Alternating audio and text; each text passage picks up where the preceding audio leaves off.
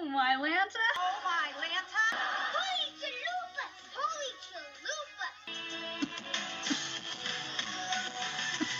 Whatever happened to predictability? The milkman, the paper boy, evening TV. Whatever happened to predictability? The milkman, the paper boy, the evening TV.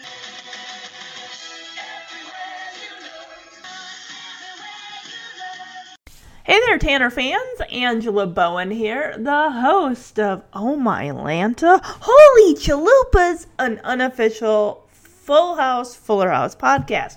Well, today I am bringing you a special episode. This actually, this episode is not part of a series, but it is whenever a cast member of Full House or, you know, a main cast member of Fuller House has a birthday. I like to do a birthday you know episode you know i pick an episode ab- mainly about that character that they play.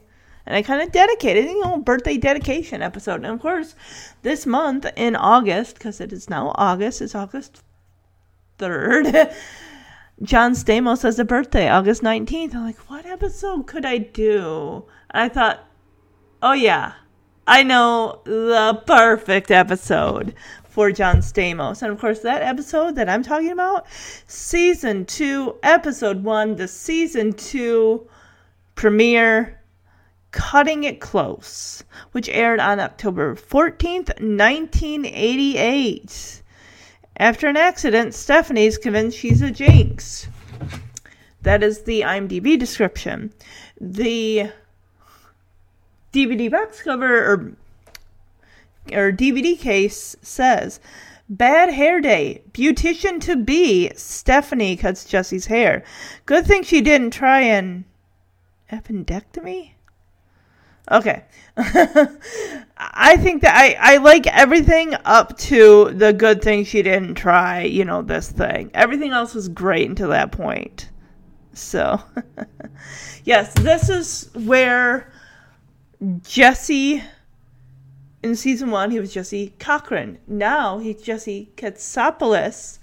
He's got the mullet. Mullet's got to go with season two. I'm like, this is the season we get Becky and Wake Up San Francisco in season two. So it's like, no, that mullet, y- you got to go. You got to go mullet. Okay, we're gonna be entering. This is almost the end of 1988. We're getting towards the end of the 80s. Let's get let's get that mullet and leave it in season 1 where it belongs. I got to wonder if Jesse might have saved any uh, of that chunk of mullet or any of the hair like just a little little bit and have it like put in like a shadow box or something like that and frame it on the wall like remember this is when I had this this mullet. Becky, you don't know because you didn't see it. It was gone when we when we first met, but I had a mullet. I mean, she could probably see in like old photos and stuff like, "Oh, Jesse, you had a mullet." And as the show proceeds down the down the road towards season, you know, 7 8, yes, his hair gets longer. Is it mullet formed? No, it's not. So yes, for John Stamos' birthday, I thought this is the perfect episode to do for that. So this episode's got a 7.2 out of 10 rating based on 236 ratings. Do we have any guest stars? We have Charlie Spradling as Rhonda. My guess is this lady has got to be the nurse that brings Jesse home, which we'll get to that. So the episode of this, the, the, I cannot talk. guys. It's like 10:25. I've been up like since seven o'clock. this episode was directed by Joel Zwick, writer Jeff Franklin. So pretty much there were no other staff me- writing staff members. It was just Jeff Franklin. All right, of course, we do have some user reviews. We got some trivia. We got some goofs. We even got a soundtrack. The song Help, performed by the Beatles. So somebody is clearly going to be singing, oh, it's John Stamos, the song Dancing in the Street.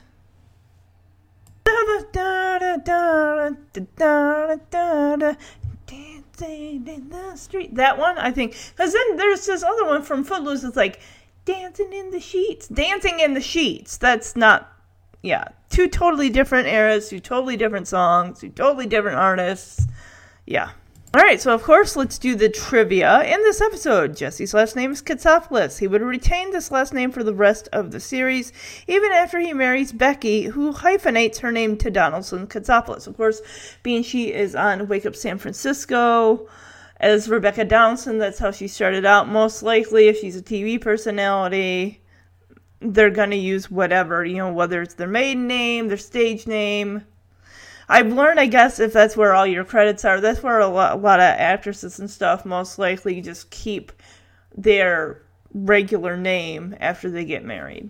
Or maybe they hyphen. Who knows? Everyone's different. Everyone's got their own way of how they like to do stuff. So, alright, this is because of two reasons. One was because John Stamos wanted it changed to represent his own Greek heritage. And two, it was because Cochran was a stage name for his band because he thought it sounded more rock and roll.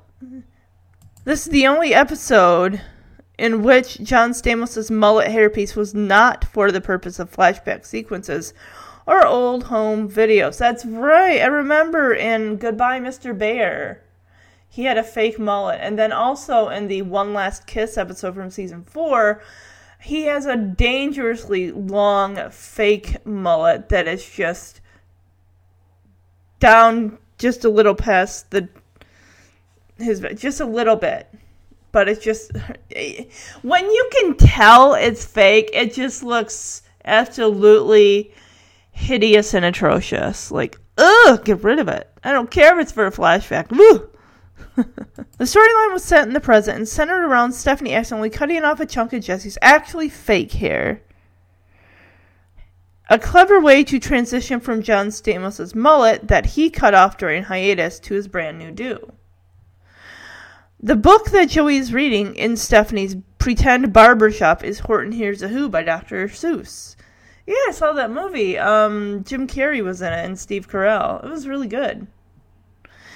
Let's see. Warning spoilers. Uncle Jesse is clearly wearing a hairpiece when Stephanie Jodie Sweetin makes the big snip. In actuality, his hair was already cut short, and this was a fun way to transition. Gotcha, gotcha, gotcha. Warning spoilers. Stephanie gets convinced she's a jinx, and in the sequel series, Fuller House, she's accused of being a jinx because her baseball playing boyfriend started playing poorly after dating her. Alright, we got some goofs. When Joey calls the family back to give Michelle another try, he raises his hand. It then cuts to a close up showing Stephanie standing near Joey's side, and the same hand is resting there. When Stephanie accidentally cuts Jesse's hair and upset Jesse, crashes his motorcycle, breaking both arms. When Danny helps him eat his cereal, Danny removes Michelle's bib, saying, I think your Uncle Jesse needs this more than you, and puts the bib on Jesse. They pan over to Michelle, who is lovingly gazing at the other two, and she still has the bib on. Well, they maybe put like a second bib on her, just so that way she still had one. We got some correction connections. Corrections. King Creole, 1958, an Elvis movie. Poster in Jesse's room. The Buddy Holly story. Poster in Jesse's room. Who framed Roger Rabbit? Joey imitates Roger using dialogue from the film. I have not watched who Framed Roger Rabbit in a very long time, probably since I was like eight, when someone brought it to school and we all watched it. That's a lot of second grade and third grade. It seems like even though we did learn a bit, there were a lot of movie watching back in those days. All right, get ready. We got three reviews. The first one, of course, the ever faithful Power Man Dan, as I have dubbed him or her gives this a 7 out of 10. It titles it The Transition. This review was published April 11th, 2016. Warning spoilers. This episode is the perfect bridge for the second season. In most cases, characters change in slight ways over in slight ways only when you really look at them. This episode examines the change. Michelle is old enough to walk and talk, and DJ's hair looks more 80s. Other than that, everything look wise is the same. Well, it just starts that way. The start of the episode with Jesse's mullet is clearly a hairpiece. When it comes off, a new chapter of John Stamos' career begins. Say goodbye to Blackie Parrish, who is his character, was his character on General Hospital. Stephanie enjoys giving people pretend haircuts, so she promises to be careful with Jesse. Everybody knows how in love Jesse is with his hair. A simple distraction causes her to snip a huge chunk from the back of Jesse's hair. You want to know why? Because she's using, it may be a pretend haircut, but she's using like real, like big time scissors that, let's just be honest here, those were not scissors you would use to cut someone's hair. Those are scissors you use to cut fabric, wrapping paper, um, regular paper, and maybe a few other things I can't think of at the moment. yeah, um, I remember trying to cut my back. I was 14, by the way. I knew better. Like, oh, my dad cuts the, you know, back of his, you know, you know, hair. And I'm like, well, I could just, my bangs really need a trim. My dad had thinning shears. And of course, I just, I didn't cut them way up, but they just, the, the bangs, just due to the thinning shears, looked really, like, crooked and just, so my aunt was like, ugh, we gotta take you to get a haircut. Um, it's just my bangs. My gosh. Let me get back to the Power Man Dan's review. Angry Jesse gets a real haircut, and his fury distracts him from a sign that cost him his motorcycle and almost his life. His arms are broken, and Stephanie feels guilty. Although generic, the plot with Jesse and Stephanie is warm. Jesse then sees it as a sign for him to change, as he has been in a rut for the last ten years. Good to see the start of the new era and new Jesse. You know, honestly, I'm not going to say that Jesse's in a rut for 10 years.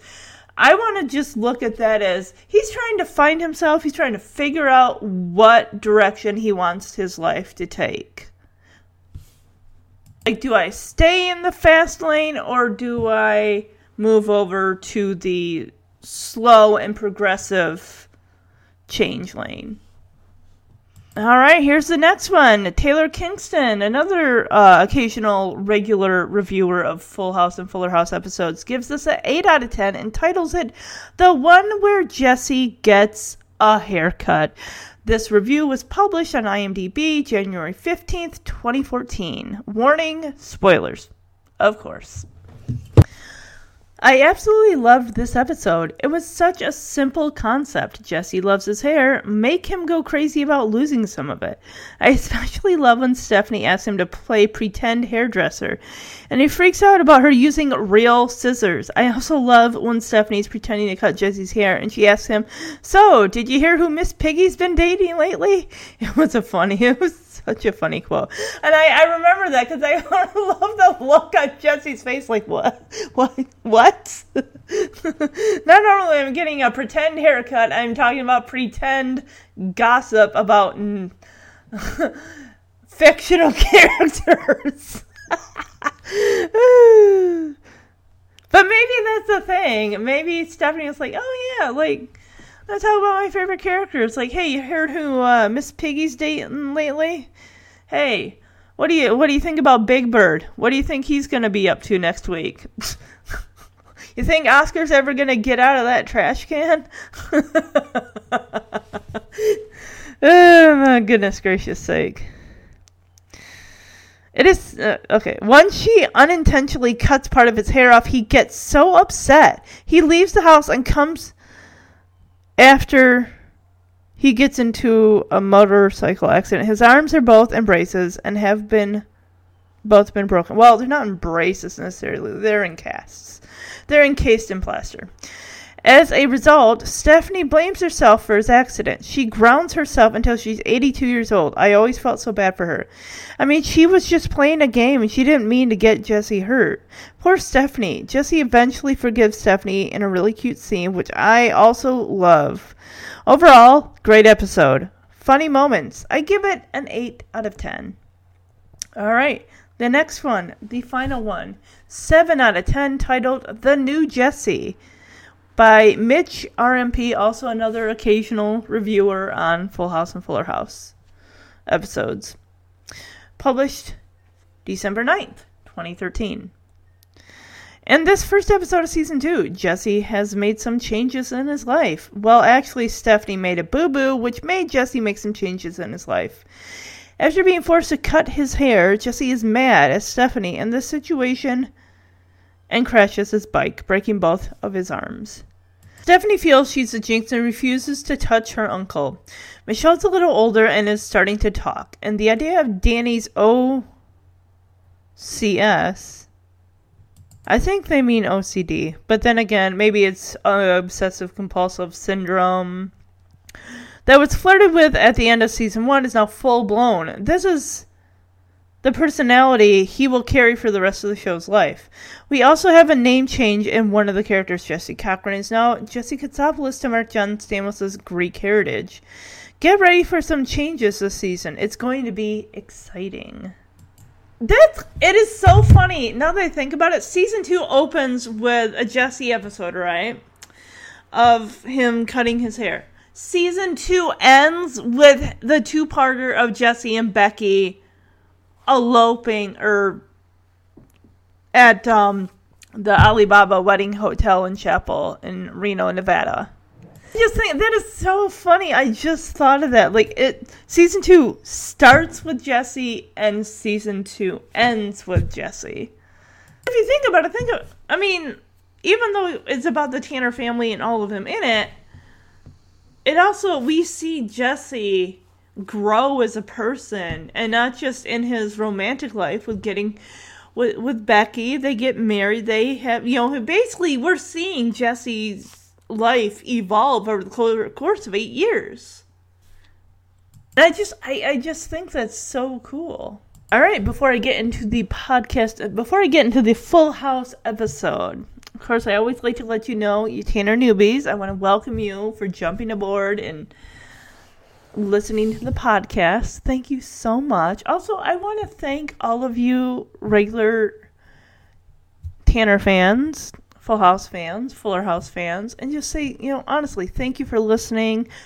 Thank you for going above and beyond, you know, and supporting the podcast by rating reviews. It just it helps the show. It makes me I'm just so happy that you guys are are listening each week. It just it means the world to me. Just that other there are other Full House fans out there and Fuller House fans out there that just love the show as much as I do. And just yeah. Of course for the Tanner newbies, like I said, ways that you can find the podcast on social media. It has a Facebook page, Oh My Lanta Holy Chalupas, Full House, Fuller House podcast. It's unofficial if you type in Full House Podcast or Fuller House Podcast, the Oh My Lanta Holy Chalupas podcast will pop up in the search bar. Guys, you don't need to spell out Oh My Lanta Holy Chalupas. I mean, my gosh, your fingers will be tired before you finish. also, Instagram, OMHC. So, OMHC Full House Fuller House Pod. Yes, that is a mouthful as well. you start typing in like OMHC Full House, it should pop up there. You can follow along to see what series of episodes I'm working on now. As I've said before, I other podcasts do episode by episode, season by season. Some just do like one season of different episodes. I like to do themes just because I think there's so much there that you can, of episodes that you can work with, not just Full House, but also Fuller House. And that's what I've been kind of doing. You know, during the holidays last year, I covered episodes for Halloween, for Thanksgiving, for Christmas. In January, I started my first theme of the Jesse and Becky love story series. Uh, before that, we had the summer fun series last summer. Before that, we had end of the school year. We had the graduation episodes. We had the prom episodes. In May, we had the furry family member episodes where we had the introduction of Comet for Full House and the introduction of Cosmo for Fuller House. And for this month, for August, I'm doing Full House Animal Antics. In September, I'm going to be covering grandparents episodes for Grandparents Day throughout the month of September. So we're going to do season one's Full House Return of Grandma, season three's Granny Tanny, where we're going to meet Claire Tanner 2.0, played by Doris Roberts. In um, Return of Grandma, we're going to see Claire Tanner 1.0, um, Irene Cochran, who would later become Katsopoulos.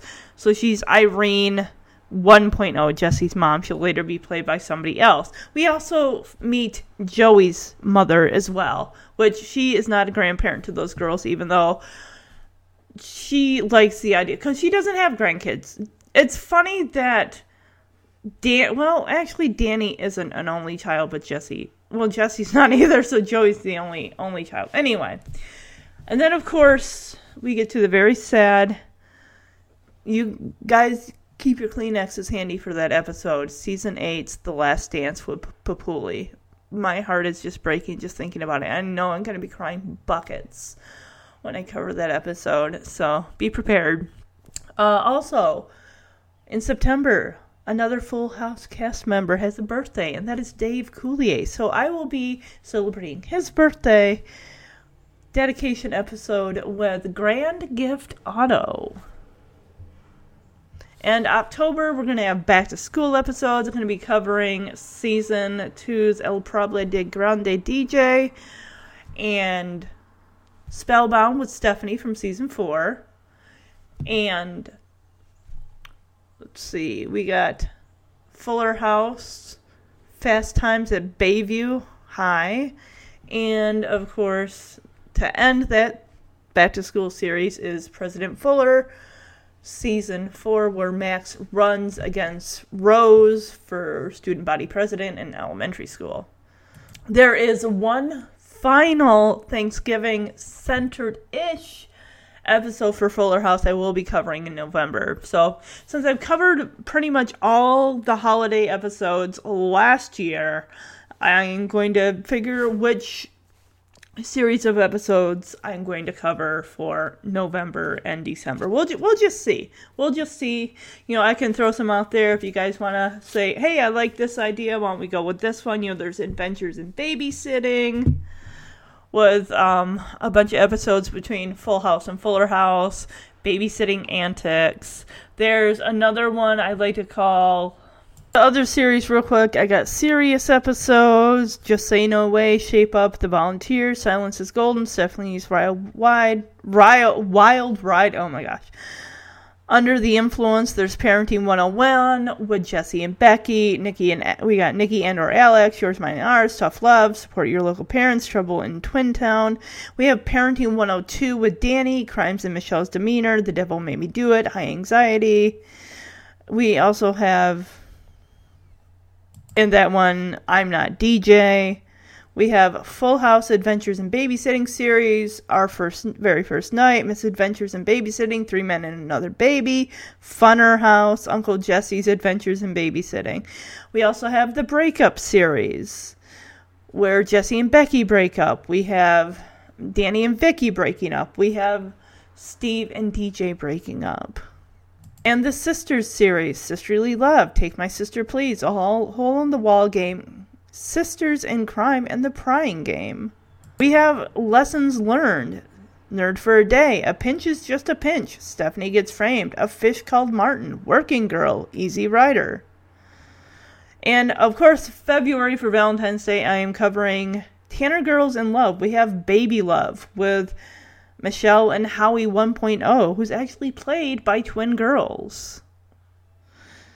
Stephanie plays the field, where Stephanie joins a little league team, and her the opposing team that she's playing against is her boy new boyfriend Brett is actually uh, yeah she's got a pitch against him. Whew. And of course, Lovers and Other Tanners, where DJ is so wrapped up in Steve. It's in the beginning of their relationship. She's becoming forgetful. Her grades are slipping. And Danny wants them to take their time apart. We have uh, also character episodes where it just centers on one character in specific episodes. With Michelle, there's Please Don't Touch the Dinosaur, Wrong Way Tanner, The Bicycle Thief, Michelle a la carte. So yeah, a lot of different episodes to cover, and also with Fuller House as well. We're fitting some of those in there, so don't worry, guys. when I can't think of another series of episodes to put together, I will come up with another series called The Leftovers or something. Something probably a little bit better than that. Also, Twitter, OMHC Full House. And if you guys want to email the podcast, if you guys have any comments, opinions, uh, memories of Full House, Fuller House, episodes that help you get through your childhood, your teenage years, what character you related to most, what characters you like on Fuller House, storylines. If you guys have any Full House fan or Fuller House fan fiction, I would love to hear it. Just make sure that it is it's clean. This is a family or you know clean podcast. This pretty much honestly is an alternative to the other Full House podcasts out there that are um explicit. I I wanted to have an alternative to those other podcasts out there that you know people can listen to with their kids around and I'm like, "Oh, I got to turn this off." Actually, somebody did reach out and said, "Hey, my kids and I love your podcast." I'm like, "Yes, that is what I'm here for. Thank you so much." So, uh, I think I've uh, taken up a good chunk of time here. So, one last thing if you like the podcast, jump on Apple Podcasts, iTunes, leave a review, use emojis to describe characters. Somebody actually did do that. There are like at least like 18 different characters, maybe less than that. And I hope I got like at least 90% of there's some I was a little like, I don't know if this could be this person or that person. But all right, guys, without further ado, let's jump into John Stamos's dedicated birthday episode, season two, episode one of Full House, Cutting It Close. All right, so we're in the living room. This is the cold open, the first cold open ever. They started this in season two. So Joey's in the living room. He's got Michelle, and he's like, "Hey, everybody, come down, come down, hurry, hurry! It's got to be done right now." And Jesse and Danny, Stephanie, and DJ are all like, "What, what, what?" Michelle is ready to give it another try, and everyone's just like, uh, no. And it almost makes me think like she's ready to give the potty training. I mean, a try. I mean, if I hadn't seen this episode before. I mean, yeah, everyone turns to go either in the kitchen or up the stairs, and Joey's like, freeze. Stephanie says, she's just gonna do it to us again, and Joey's like, no, she won't. Joey's like, I've been working with her all day. Believe me, the kid is psyched. So Jesse's like, all right, let's give the little ankle biter one more try. Everyone forms a circle and grabs hands. And they do the ring around the rosy, which, if you don't know, is about the bubonic plague. I played this with my cousins all the time. Doesn't matter whether you're falling down on a hardwood floor or a carpeted floor, it's gonna hurt regardless. Just if you listen to the lyrics, it's like ring around the rosy, pocket full of posies, ashes, ashes, we all fall down.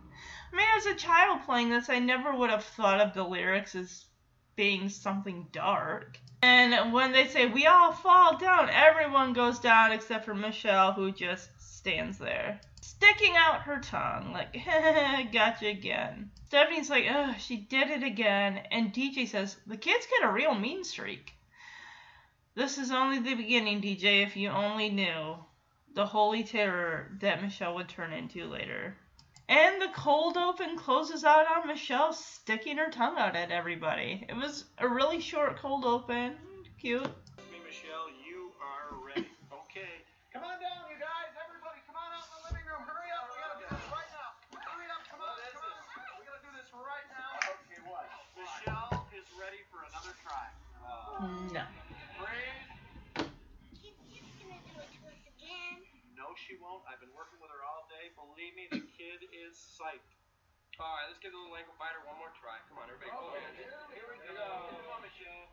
Ring around the rosy, pocket full of posy. Ashes, ashes, we all fall down.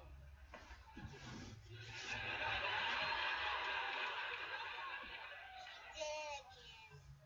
Kid's got a real mean streak. Alright, so we come out of the intro. We're in Jesse's room. This room is very, very spacious. He's got a couple guitars hanging just above his bed in that little nook area. He's got a Buddy Holly poster. He's got the Elvis Presley movie poster. He's got the jukebox. He's got a guitar that he probably normally plays with on occasion. He's got this guitar, other guitar that he's got plugged into. This giant, this amp looks like the size of like one of those old trunks that goes at the end of your bed, or like half the size of a hope chest. He's got that blanket that looks really soft. It looks like um faux fur with spots, almost kind of like uh, leopard fur. So he's doing what he refers to as duck walking. I'm guessing. Did Elvis do something like this in one of his performances? I don't know. Jesse's the- Elvis expert, so he'd know more than me. But he's kind of kicking out his front leg, almost kind of hopping on the other one while holding the guitar and playing it. And all you hear coming out of this amp, it's a little ding, ding, ding, ding, ding, ding, ding. Stephanie comes in wearing one of Danny's button up shirts. When I saw her in this, I immediately got this flashback to being in elementary school and doing, you know, painting and art. And usually the teacher would bring in like these old button up shirts that you'd put on backwards so the back of the shirt is facing your front. So that way, if you get paint on, you're not getting paint all over your clothes. But she goes and shuts the amp off because she, of course, wants to get Jesse's attention. And Jesse points a finger at her and says, First rule of rock and roll never cut off a man's power while he's duck walking. Oh, is that what you're calling it, Jesse? I love how Stephanie just jumps right in, like, Oh, I'm sorry, but it's time for your appointment. She just jumps right into this game. He's like, Oh, well, what appointment would that be? And she says, Your haircut appointment with Mr. Stephanie. So she wants to play beauty parlor. And of course, you can see right away John Stamos has already gotten the haircut and the fall, the extensions, the rattiness of the mullet is just really it's just really it's almost like when you take a shower and before you brush your hair, comb your hair, the strands in the back are really kind of almost stuck together and like like clumps and stuff. It, it's kind of like that, and it's just like ugh, because you can literally see where Jesse's hair, which is a dark brown, almost boran, but you can definitely tell it his regular hair is lighter than that black ratty mullet that they got attached to it. So Jesse, of course, makes it known Uncle Jesse doesn't want to play beauty parlor. And of course, he probably feels like, hey, just because I'm in this house helping the girls out doesn't mean I can be at their beck and call at their every whim when they want to play a game, like Stephanie. So Stephanie resorts to what she's done in season one, and I don't think we'll be getting too much of this because this, what she does here, is going to be taken over by Michelle because Jesse's going to call Stephanie and say, You're a little too old to be doing this. But the Jesse doesn't want to play beauty parlor. Yes, he does. No, he doesn't. Yes, he does. No, he doesn't. Yes, he does. And she like balls up her fists and like rubs her eyes like she's crying because she like leans against the door and like sinks down to the floor, leaning against the back the, the door, just it's like. And he just kind of ignores her, and then she's like, I just love. She just says, it's like, oh my goodness, this is not gonna. You're you're not going away, are you? How do you play beauty parlor? And she's like, come my salon, as she extends her hand out and practically drags him across the hall into her room. And while she's leading him, he's like, why do I fall for this? She's like, because you love me. He's like, yeah, I knew I had a reason. when she's doing the fake crying, rubbing the eyes thing, he he gets down on her level and kind of kneels next to her and says, "Steph, come on, you're six years old now. I think we need to cut this. We need to stop doing. You're too old for this." And I like how she feels defeated at first. Okay. And then she starts with the, uh, I'm just gonna, you know, how you when if you're a kid and you've done that where you're not getting your way, you're gonna like, uh, you're not gonna leave the room, but you're gonna be annoying as possible until the person finally caves and does what you want to do. I've done it. I'm sure other pe- other people out there, you know, whether you have kids, whether you've done this yourself, the parent says no. You know, if you get on them long enough and you play on their sympathies. Okay, I guess I'll just go play by myself. I, you know, all my friends are gone. It's summertime and everything, and yeah, I'll just go play with my imaginary friends. makes them feel so guilty. And like, okay, well, uh, all right, let's play beauty parlor. Ugh. I mean, I remember with my cousins, we'd play school. It's weird that you're like, you played school in the summer? What's wrong with you? Like, yeah, I know. but one thing I remember doing um, when I was young is I just had a thing, and I don't know if you girls out there also did this with your mom, where you liked brushing your mom's hair like I'd sit on the back of the couch and my mom would sit on the couch and I'd be you know sitting behind her with a brush and just brushing her hair. And I don't know whether I found it to be like a just a calm feeling or I I did that with my aunt once and then my cousin Laura like came like that's my mom! You can't brush your hair! I'm gonna brush your hair! Okay. I don't know. I just I think I just found it kind of soothing like for my own benefit and comforting something that I was, I was familiar with doing.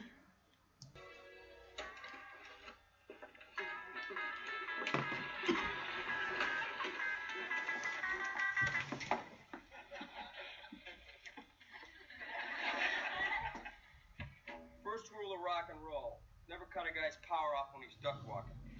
I'm sorry, but it's time for your appointment. And what appointment would this be? Your haircut appointment with Mr. Stephanie. Mom, Jesse, let's play beauty parlor. Uncle Jesse doesn't want to play beauty parlor. Yes, he does. No, he doesn't. Yes, he does. No, he doesn't. Yes, he does. Stephanie. Now listen, you're six oh. years old. You're in first grade. She got that Phony crime bottom lip sticking little out. Not gonna work anymore. It's not. No. I knew this would happen someday. Okay, we'll get beauty parlor. Oh, she was really guilting him. No, oh, What?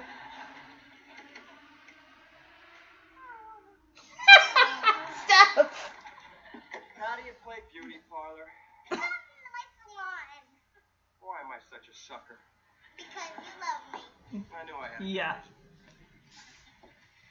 So we go over to Deej and Steph's room, and of course, who do we have as the first customer? It's Joey. And you want to know what Joey's doing?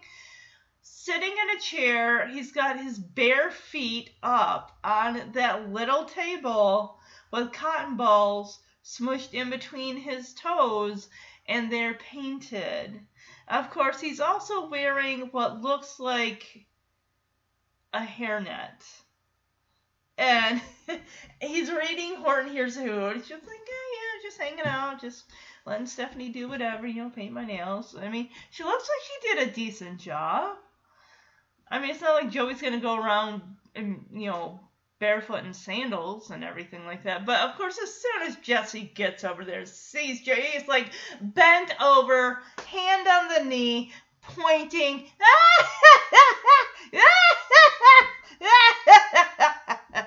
oh my goodness. And Joey just plays out like, hey, she's not finished yet. And Stephanie's like, Joey is gonna look fabulous. This is what I like what she's doing here. She's got a fake you know, it's a toy blow dryer, right? She's actually imitating the sound of the you know, the the hair dryer and everything like that. Okay, I think Jesse just said good God, because I saw that come up in the subtitle. I'm like, who said that? It wasn't Joey, and it surely wasn't Stephanie. I'm like, oh my gosh. Stephanie pats Joey's shoulder and says, Thank goodness you came to me when you did. If you don't look good, I don't look good. Now I know that is a that is a slogan for some type of product or a company. Okay, I'm seeing it here. Vidal Sassoon, 1985, and this episode would have been 19. Oh wow. This almost seems like a late start. October 14th. Usually, do some shows usually start like mid to late September. So maybe it wasn't. Maybe it's just it just depends on the show. But Vidal Sassoon, if you don't look good, we don't look good. I figured I recognized it from someplace. I'd heard the term before, like "Don't hate me because I'm beautiful" or "Zestfully clean."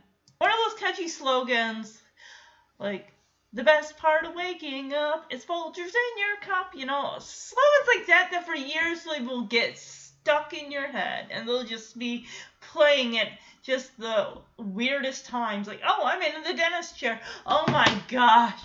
I just remember that. It was like years ago after I'd seen um not Shrek the Third. It was like Shrek Forever After. You know the one with Rumpelstiltskin? and I just I was in the dentist chair and I was just laughing and and the dentist was like, "What's so funny?" I'm like, "Oh, I was just thinking of that movie, that scene in Shrek Forever After." Let me see if I can find it. So yeah, it's where Shrek has to give a day of his one day of his life in order to get a day to be just his ogre self without being married, without the responsibility of children. And Shrek's trying to think of what day that he can give up. And he was just thinking, oh, the day I met Donkey, that's the day. I, I wouldn't mind giving that day up. And then, and the part I laugh at is just Rumpelstiltskin saying, I don't know who that is. And I just, I love it because it just it got stuck in my head.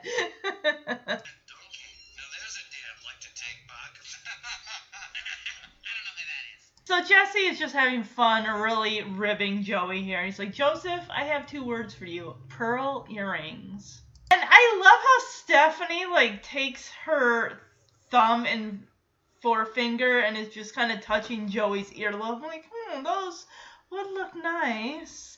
And I just, I love Joey just looking at her like, no, mm, no, no, we're not doing that, sweetie. Stephanie calls her next client, who is Jesse. It's like, thank you, Josephina. And Joey stands up and she's like, toes up or you'll drip. He's like, ah, yeah, yep, yep, toes up or I'll drip. I know. Oh no, Jesse was the one that said, thank you, Josephina, as Jesse goes to sit in the seat that Joey just vacated. And Stephanie's like, toes up or you'll drip. And I Joey's still holding on. He's like holding his place in Horton Hears a Who with his thumb. And like, okay, okay, let me get my feet up. It's a shame he didn't use Becky's method, but no one's met Becky yet. Um, in the, I think it's Good Girls Just Want to Have Fun, or Girls Just, I think it's Girls Who Just Want to Have Fun, where DJ uh, hangs out with Kimmy while she's babysitting Aaron. She's supposed to be studying for a biology test, and she has Ryan and we learn his friend, who is Bitterman, come over. Anyway, DJ and Becky are hanging out upstairs. They're doing each other's toenails. And DJ's like, oh, I only got a few minutes left to get over to, you know, this babysitting gig to hang out with Kimmy. And it's like, oh, here, let me get the blow dryer. This is the best way to blow dry your toenails. But anyway, back to Joey with the hairnet and the Horton Hears a Who. Like, you're gonna need a weed whacker for that, Bush. oh, girl, holy moo. Um, she's like, no, I won't. And she has these very large scissors, and I'm sure, because she even drapes a towel around the back of Jesse's, you know, on the, you know, the back of his neck and shoulders, and even he's like, whoa, whoa, whoa, whoa, whoa. And Stephanie's like, what's wrong? It's like, those are real scissors. And she's like, yeah, so. He's like, well, isn't this a pretend haircut? And I love how she looks at her invisible watch, like, Mr. Stephanie does have other appointments. And the fact that he just, like, fine, fine, but just know that the only one who cuts my hair is Alejandro. I'm just thinking, watching these growing up, I thought Ali was his first name and Hondro was his second name until I realized that Alejandro is just one name. The way she's like snapping, like, look at these scissors, snap, snap, snap, snap, snap, open, close, open, close, open, close. It's like, yes, we, we clearly all know how scissors work, but they are just the the blades are huge. That is like fabric cutting or Christmas wrapping paper cutting scissors. She shouldn't even be playing with those. She should still be working on the kid safe kindergarten preschool like the ones that got like the um the safety whatever's on them safety shears or something the the you guys know what i'm talking about we eventually graduate from and move on to regular Fiskars. Jesse even jumps right out of his chair like she is about ready to like just hack away at his ratty mane back there. Cause she is like standing like three feet away with from him while she's going open close open close with the scissors. It's like, my gosh, Stephanie, you should know that is not child safety when it comes to those scissors. You don't ever put anything that sharp and that close, even if she's three feet away. That is just uh uh I mean, I agree with the How Rude podcaster Jonathan and Brandon were, or Jonathan exactly was saying she should not, he should have taken those scissors away from her. That is not safe. And those blades on those scissors are as big as her, as long as her hand. Even Joey doesn't even say anything about it either. Granted, he's not the one who's gonna be uh, sitting in the Mr. Stephanie chair. But still, I'd be like, Steph, you really should not be playing with those. I just don't like how she's, even if she's looking, oh, she's actually got an actual watch. But she's got those scissor blades so close to her face, it makes me so nervous. Jesse finally gives in, sits back down, and says, "Okay, but just be very, very careful because, as we all know, no one really cuts my hair except for Alejandro." So I like at first what she's doing. She's just lifting up the back of his hair and just like opening, cutting the scissors, but it's like at least like a foot away from the back, from even touching his hair. She's not even touching his hair. But I wouldn't even be doing that with the scissors. I'd be just like holding them closed and pretending you're snipping. Use your your fingers can be scissors. Snip, snip, snip. You're not cutting anything. You're not hurting yourself. You're not gonna hurt the person that you're pretending to cut their hair. It's just ugh. Oh yeah, this is where she's like, hey, you heard who Miss Piggy's dating lately? You think she and Kermit will get back together? You ever you think that uh, Fozzie's ever gonna make it as a stand-up comedian and be successful? So Joey, of course, asked Jesse if he can watch the girls tonight because he wants to try out his new Roger Rabbit act at the Smash Club. So yeah, Joey wants to try out his new Robert Robert Rabbit Roger Rabbit impression. Um, and I'm looking at the release date for Roger Rabbit. Who Framed Roger Rabbit was June 22nd, 1988, so it was a summer release. And this episode, like I said, was released October 14th, 1988, so about three and a half months. So it's pretty relevant. And I remember honestly watching this movie in second grade. Someone brought it into school. And I remember I was at um, the neighbor's house and I guess they're having a gathering and the movie was on there too and I was so enthralled with watching it and my sister was telling me like oh she watches that movie all the time. She loves it. And I guess one of the lines that the weasel said in the movie was like you'll die laughing and I guess I would repeat that um but and Jeremy has the DVD, and I I have not watched it since I was a kid. I don't know why I'm hesitant. Like I'm almost temp like thinking like, oh, I liked it so much as a kid. Like if I watch it as an adult, I might not like it as much as I once did. I, I don't know. I just I don't know. But yeah, yeah. He wants to try out his new impression at the Laugh Machine, which I guess is similar to the Laugh Factory, which is an actual place. And Jesse's like, Joey, it's Saturday night. Are you really? You're asking me to give up a Saturday night because we know at this point Just not attached. She's not. Rebecca's not in the picture yet. She will. I I already covered that episode back in January with the Jesse and Becky a love story series. So he's like, hey, it's the weekend. I want to go out. Maybe find a club to play some music, and you know meet some ladies and stuff like that. Like if you're single, the nights you're gonna want to hit the places to hang out are gonna be Friday and Saturday night. No one's going out on Sunday night because people gotta go to work Monday. So Friday and Saturday are the prime times to go out there and mingle if you're single. So of course, J- Joey does his Roger Rabbit. He's like, "Oh come on, Jess, please, please, I can't do it, please, please." be, be a buddy, be a pal. I can't do it for my life to save my life. I'm sorry, but I'm guessing supposedly, and this is a big supposedly, because I looked this up on IMDb for the release date Who Framed Roger Rabbit. There's been talk of a sequel to Roger Rabbit for probably the last 10 to 15 years. And I saw something on there that says 2022. Now, with everything going on this year, a lot of stuff has been put on hold till most likely 2021. I don't know whether they've even gotten far as far as, you know, casting people. I do see some people have been casted. Of course, Bob Hoskins, who played Eddie Valiant, is no longer with us, so they're most likely going to have to cast someone else.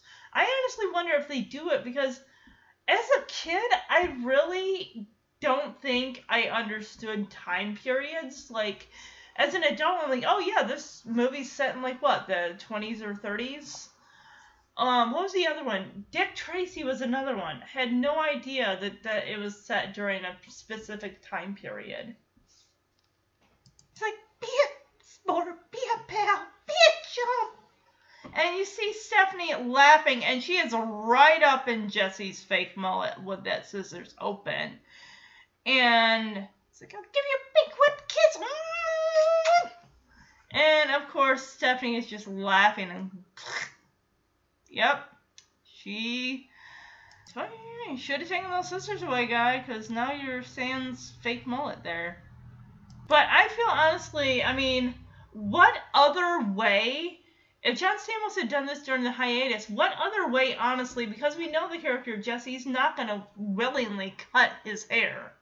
So more likely, this is something that had to happen against his will. Or something that clearly was an accident, wasn't planned. So I'm looking, and I hear, like, the scissors cut, but it doesn't sound like they're cutting anything. It almost sounds like she opened and closed them, and you hear a snip and she's holding a section of that fake mullet. Luckily, she didn't get too close to John Stamos's actual cut hair. Otherwise, yeah, we would have had a situation on our hands. Really don't think they had her cut anything. Because she's holding something that clearly was already taken from that mullet. She's like, oops. And I'm just thinking, if someone cut, you like, say you had a you know long hair in the back, someone cut even a section, you're gonna feel that on the back of your neck, like something feels like, oh, what is that breeze on the back of my neck? Why is my neck bare? And your hand is instinctively going to go to that spot. Like it feels something's wrong here. Oh my gosh, my hair! Even Joey's kind of grimacing, like, "Oh boy." And Jesse clearly no, he hasn't said anything like, "What? Oops, what? What?" He's just kind of sitting there like something's wrong. And Stephanie immediately takes the chunk of hair that she snipped and hides it behind her back, like, "Oh, nothing, nothing." She doesn't hide it behind her back. She actually takes it and pulls that shirt over her arm, like she's hiding it. It's like, what do you have in your arm? in your shirt there? What's going on? This was all done before breakfast. As Danny comes in with with DJ, and it's like, "Hey, breakfast is ready. We're having pan cuts." Uh, yeah, like, you can't hide it. Like something's clearly. How, why is it taking him so long to realize like he's sans a bit of hair in the back? Like I said, I just I honestly think you would feel that she cho- took a good chunk out of that space there of his hair. Love how quickly Stephanie realizes she made a mistake, so she goes to take the hair that she's cut, hides it inside that long t-shirt, and she drops those scissors like it's a hot potato on that toy box at the end of her bed. DJ says this line, and let me tell you, it will be repeated at least two more times. She's like, I can't believe you did that. Jesse is now staring at Stephanie, like, because at first he's like, oops, what does oops mean? And now he's like, what do you do? And Stephanie's like, well. So Jesse grabs Stephanie's hand and the one that's hiding inside her shirt, pulls it out, and he sees her holding a good chunk of that mullet. That hair got a lot bigger than what it was when she originally cut it. And he's like, ah! And Stephanie's like, have mercy. Well, that's a good way to use that. Like, have mercy on me, please. Jesse gets up out of that chair and he runs to the bathroom, gets one of those handheld mirrors, and holds it up to the back of him and sees. He's like, I've been butchered. Again, as Joey and Danny go to follow Jesse out, we get another, I can't believe you did that. Yeah, Jesse goes into the bathroom, grabs a handheld mirror. It's like, she cut my hair. He's holding up a handheld mirror in one hand towards the back of his head and then a red one in his other hand towards the front. It's like, oh my gosh, I've been butchered. Danny, of course, is like, hey, Jess, look, take it easy, all right? It'll grow back. It's just hair. And Jesse turns to Danny. He's like, no, your hair is just hair. My hair is, is in her hand. And he goes to take it. It's like, maybe I can go to Alejandro and he'll sew it back on for me. And of course, Danny and Jess, Danny and Joey are all like, hey, maybe we can get Erik Estrada to be a hair donor. Would you like me to pack your hair in some ice? At this time, when I watched this growing up, I had no idea who Erik Estrada was. We actually do get another Eric Estrada Chips doll reference when DJ and Kimmy are ending their friendship for like the second time on the show's run with the whole good news, bad news, which I'll get to in the best friends segment. But, uh, yeah, Jeremy actually, I thought it was like a summer ago that he had watched Chips on Amazon. He was into that for a bit. So that's how I get to know Erik Estrada and then the blonde haired guy named John, I think. Hey, Jeremy. What were the guys' names on Chips? Huh?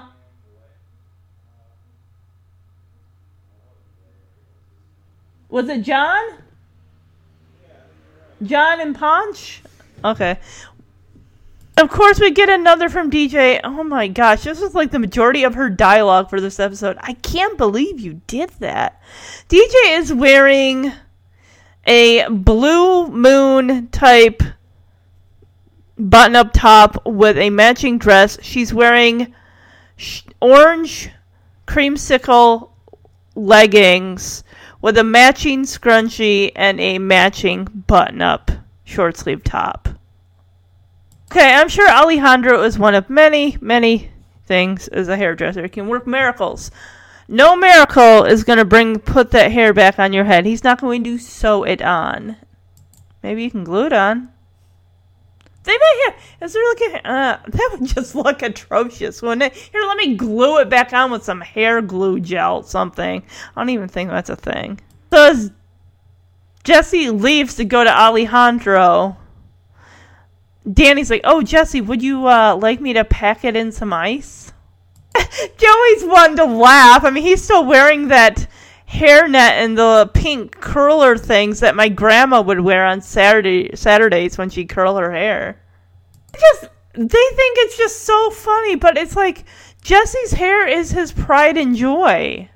You know what this makes me think of? It makes me think of the movie Outsiders or even the book where, you know, the greasers, like Ponyboy and stuff, they worked hard to grow their hair out as much as they could and then have it slicked back and everything. And of course, when he, when Ponyboy and Johnny have to go on the run after, you know, killing that Soc, they have to hide out from the cro- the cops. Basically, it's like the 50s. What are they going to do? One of them's going to cut their hair. Ponyboy ends up de- bleaching his hair blonde. And he's all like, oh my gosh, my hair. I worked so hard to get it nice and long and greasy, and now I gotta. Yeah.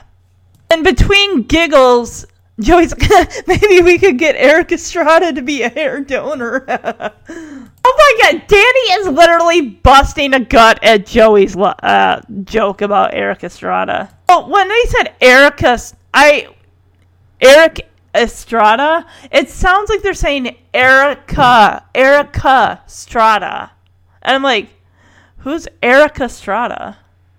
She a model? That's probably. That's probably what I thought. Like a, a lady to donate some of her hair for. I don't know.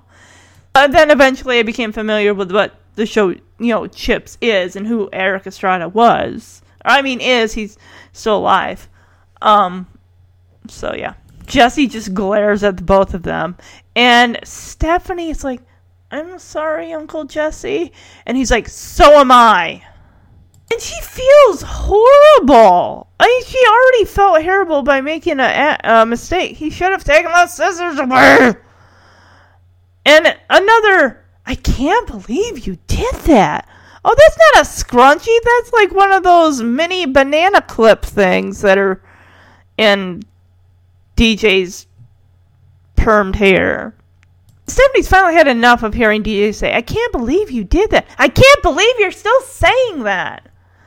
I feel rotten enough. Why are you making me feel worse? Danny, of course, latches right on to how Stephanie's feeling as he Stephanie as he goes after her. And of course, we get one last. I believe she did that as DJ points to Joey's hairnet and curlers. Uh, did you see his toes?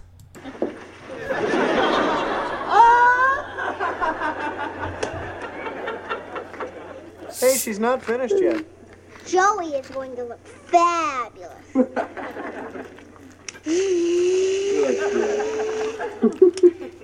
Thank goodness you came to me when you did. If you don't look good, I don't look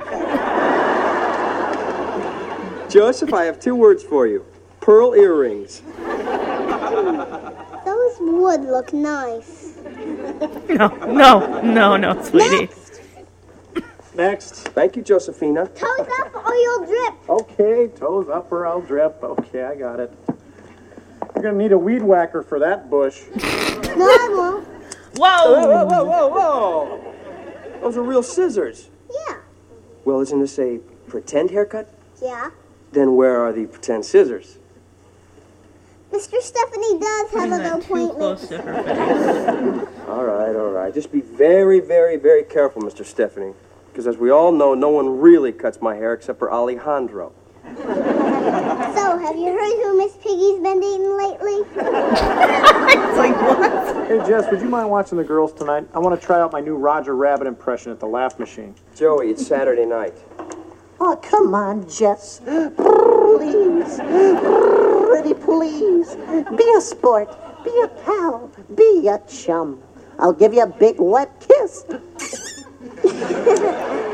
Ugh.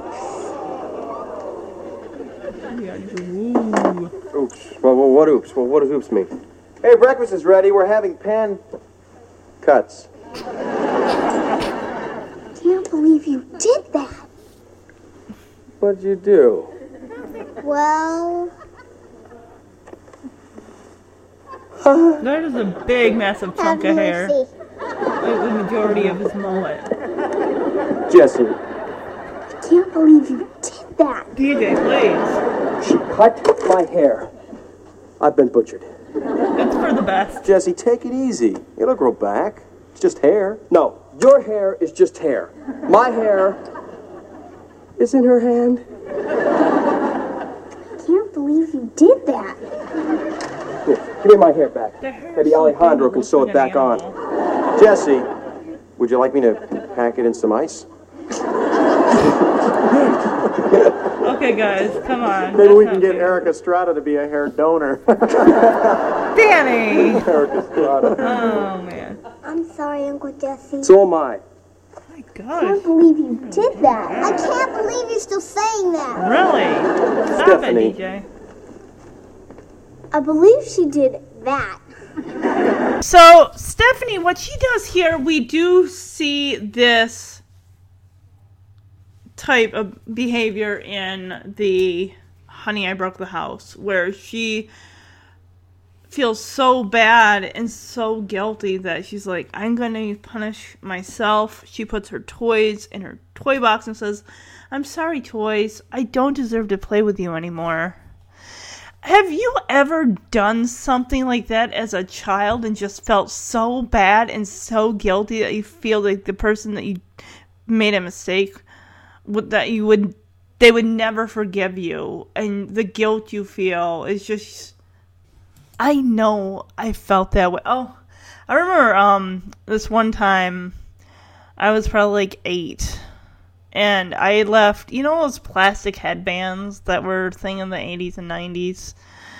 I just left it in the hallway, and of course, when we're in the house, you know, we were walking around barefoot. My sister, of course, steps on it, hurts her foot, and I feel horrible. I go and get my piggy bank thinking, oh, I'll have, you know, to help her get better or something, or pay for a medical bill or something. And I just, I feel so horrible.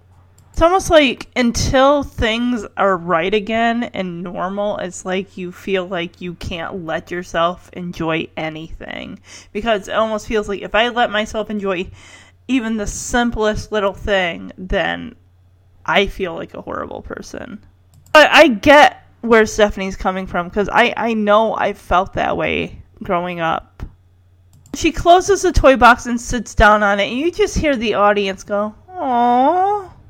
So this doll, this um Emily doll, I was looking at this doll when it was sitting in the little nook area of their bedroom by the bay window. Sh the dress that she's wearing, this Emily doll, and the white pinafore and the dark hair, who does that make me think of? Hmm, there is a TV character who looks just like that. And I'm like, Vicky the robot from Small Wonder, of course. I'm surprised they didn't name her Vicky. That would have been a dead giveaway. And she's like, Here, Dad, take Emily. And then she says, Goodbye, fun, as she just looks down. And Danny's like, honey, you don't have to do this. And I like how when the guys talk to the girls, they do get on their level, whether they're, you know, taking a knee so they can, you know, make eye contact, where they don't seem as imposing as if they're standing up, looking down and talking to you.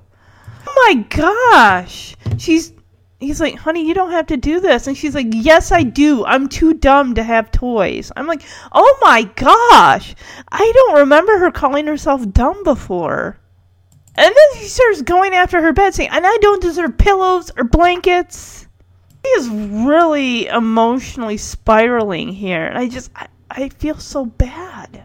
Or sheets. She basically wants just bare mattress, nothing. She sits on her bare mattress, and Danny gets up and says, "Sweetheart, you won't. You don't. You'll. You don't want to sleep on your bare mattress. You'll get button marks all over your back." Have you ever woke up from sleeping and you have like those little crease marks on the side of your face from like your sheets or your pillow? That's the I just woke up from a deep sleep face.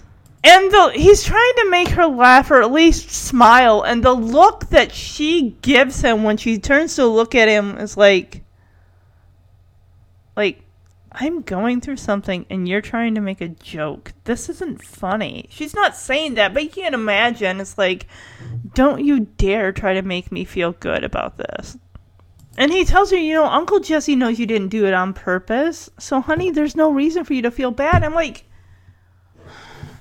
I get he's trying to be reassuring, but it just seems like he's not letting her you know feel bad and maybe this is how she has to work through this is to feel bad and go through these moments and go through these emotions to work through this because eventually she will come out of it, but she's got to work through this stuff. You telling her it's okay, he doesn't blame you, you shouldn't feel bad about this is not that's not how you work through something.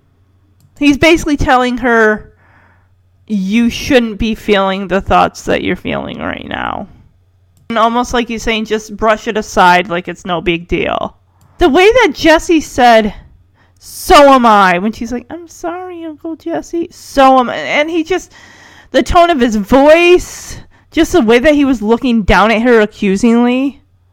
And guys, it's not to stop there. He is going to be definitely using some words with blaming her in her direction. So it's almost like he's adding more fuel to that blame and guilt fire that is starting to take root inside of Stephanie like fanning the flames of guilt. He's like, hey, let's go have breakfast. And he gets up and she's like, I can't leave the room. I'm grounding myself until I'm 82. And Danny's like, You are not grounded. I am your father and I am ordering you to play with your toys. Danny, just stop. Danny definitely does seem like the type of person that masks his emotions.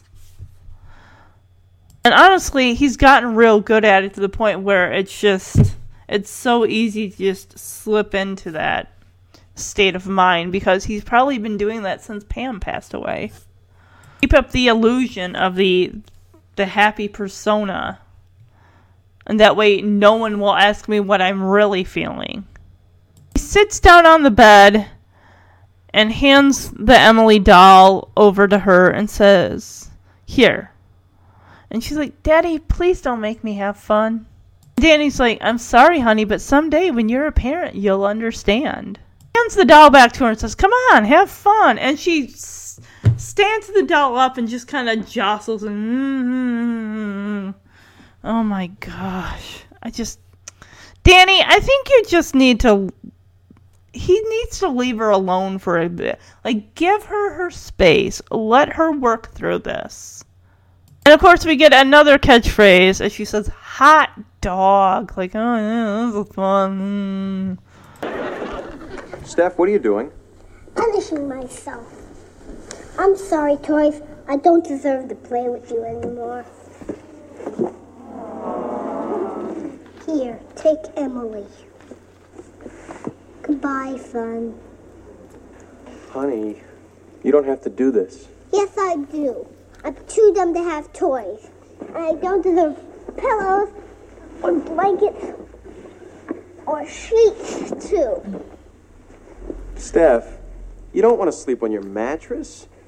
You'll wake up with those little button marks all over your back.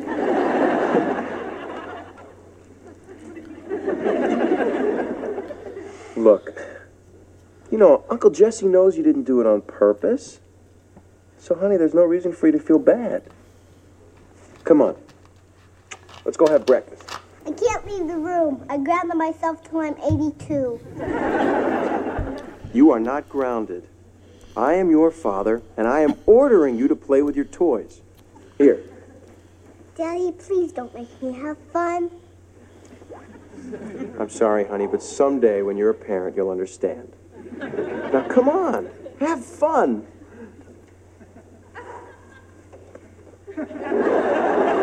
Hot dog.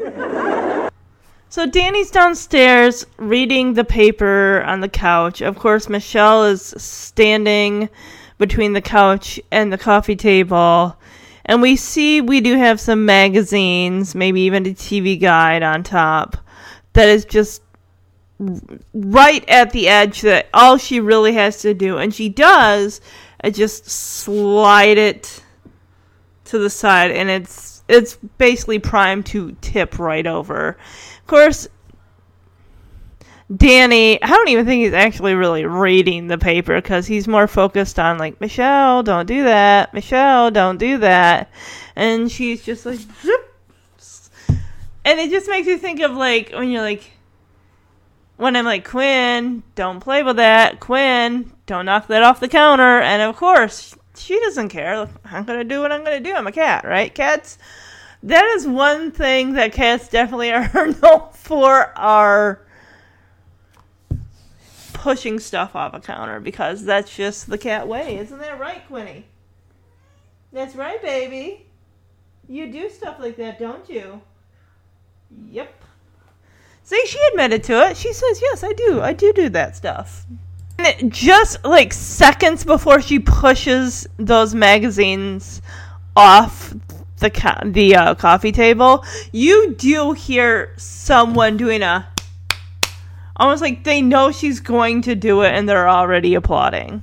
You can tell whether it's Mary Kate or Ashley doing this, they're the girls are not looking at Bob Saget at all. They're more focused on what the the baby trainer or whether their mother off screen is like probably doing a like a swishing motion with the hand like push him push it off the coffee table. Uh, figures, yeah, that's what she's gonna knock that. As soon as she does, like he puts the paper down. I don't even think he was actually really focused on it. Okay, why don't we play a little game called Let's Pick Up, Let's Clean Up Our Mess? I love that. The title of Mister gets thrown around a lot. Mister Stephanie. Danny's referring to Mister Magazine, putting that back on Mister Coffee Table.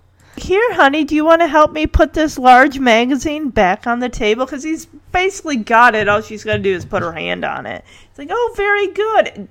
Joey, of course, comes in watching this, eating an apple, and he's just shaking his head like, oh, you got to be kidding me. Danny, we already have one neurotic clean freak in this family. We don't need you making a second. This is not clean freak Danny Jr. here that we're because he he does do this in Goodbye, Mr. Bear, and also The Trouble with Danny, where she, he kind of makes her his special little cleaning helper. Almost to the point where they say that it seems like he's starting to slowly brainwash Michelle. It's like everything should be washed. Like, okay, sweetie, calm down, baby girl. As Danny kind of continues with this, and I just love Joey just standing there like, I want to see how this plays. This is just neurotic Danny in motion. Like, okay, so now we're gonna do what I always do with the magazines. We're gonna put them in order neatly. Like, you know, biggest to smallest. And he's like, well, wait a minute. These three magazines, they're all the same size. So what do we do? We alphabetize. So let's see what uh, Danny's magazine subscription. He's got the Rolling Stone. Of course, you want to. My guess is that's more of a Je- Jesse would read Rolling Stone magazine. I bet there's got to be like a Sports Illustrated or Wall Street or make maybe Time magazine or Life magazine. And he's like, all right, here comes the tricky part because People, Sports Illustrated, and Time, they're all the same size. And of course, definitely People magazine, you're going to get your info into what's going on with celebrities, world news. Same with Time magazine. And then, of course, Danny is at this moment and this episode this is the last he will be as a sportscaster. We don't actually see him going off to work but sports illustrated of course you want to keep up on what's going on in the world of sports. You know if you're into sports which i you know not too much not really. Yeah people sports illustrated and time they're all the same size so what do we do? We alphabetize so Time goes on the bottom, then Sports Illustrated, and then People. Because I love to alpha- how I alphabetize my books by author's last name. Can you imagine trying to authorize your books, alphabetize your books by title? But I mean, maybe people do. I like to do author's last name. That way you can keep them together. Especially when you have books in a series, they gotta stay together. While Danny's talking about alphabetizing the three magazines, you see Michelle is looking over at the baby trainer. Oh, the cherry on the sundae is the TV guide. Like, here, honey, put the TV guide on top. Good girl. I've taught you well. And you can definitely see right after, because Danny's like, this child is gifted. And you can see it looks like either Mary Kate or Ashley Olsen, they are done with this scene. They are emotionally like checked out because she's kind of rubbing right underneath her nose like and she's you can see she's visibly starting to get upset cuz Joey's going to pick her up and say it's time for your nap. Oh, don't wrinkle your pajamas, but you visibly see she is in f- almost meltdown point. You just see her like start to like "Ah," it's like get her out of here, get her get, get her out of here, go upstairs, go upstairs with her because she is about ready to start crying and screaming and just good thing they cut that scene where they did. Dan Joey sits on the arm of the couch and it's like, oh, Danny, don't turn this sweet, innocent little girl into a compulsive, neurotic nutcase like, well, you, for example. Oh, I see on the TV there's a little Jack in the Box with a thing, little, uh, little clown face popped up there. So yeah, Joey grabs Michelle and says, okay, NAP, let's go. And as Danny is handing Michelle off to Joey and Joey's reaching down, you can, like I said, go back and watch on, you know, Hulu or if you got the DVDs. She is very visibly upset. Like I said, she is done with this scene. She even starts going, ah. And as he's like, okay, let's go, and pats her back, he's like, now, while you're sleeping, don't wrinkle your pajamas. And you can see her mouth is open. She is just like, ah, like, oh boy. So DJ and Stephanie come in from the kitchen. DJ says she's finished the dishes. She says, I stacked the saucers on the salad plates, the salad plates on the dinner plates. The glasses have been arranged by color and size. I love how Danny salutes him and says, Good work, girls. Stephanie, of course, puts a hand on Danny's shoulder and says, Daddy, I've tried really hard to have fun. Now, can I please go back to being sad? Danny again is like, Steph, you're being much too hard on yourself. It was just a little chunk of Jess- Uncle Jesse's hair. Not even a chunk, a chunkette. Michelle, don't do that. Michelle, don't do that. Michelle. Okay. Why don't we play a little game called Let's Clean Up Our Mess? First, we're going to put Mr. Magazine back on Mr. Coffee Table. Can you do that? Very good. And now, we're going to do what Daddy always does. We're going to put them in order neatly. We're going to put the biggest magazine on the bottom. That would be the Rolling Stone, of course. And now comes the tricky part because People, Sports Illustrated, and Time, they're all the same size. So what do we do? We alphabetize. Perfect. And then on the very top, sweetheart, goes the TV guide. Go ahead, honey. Put the TV guide on top. Joey's just like, oh my god, you gotta be kidding me. The child Oh. is gifted.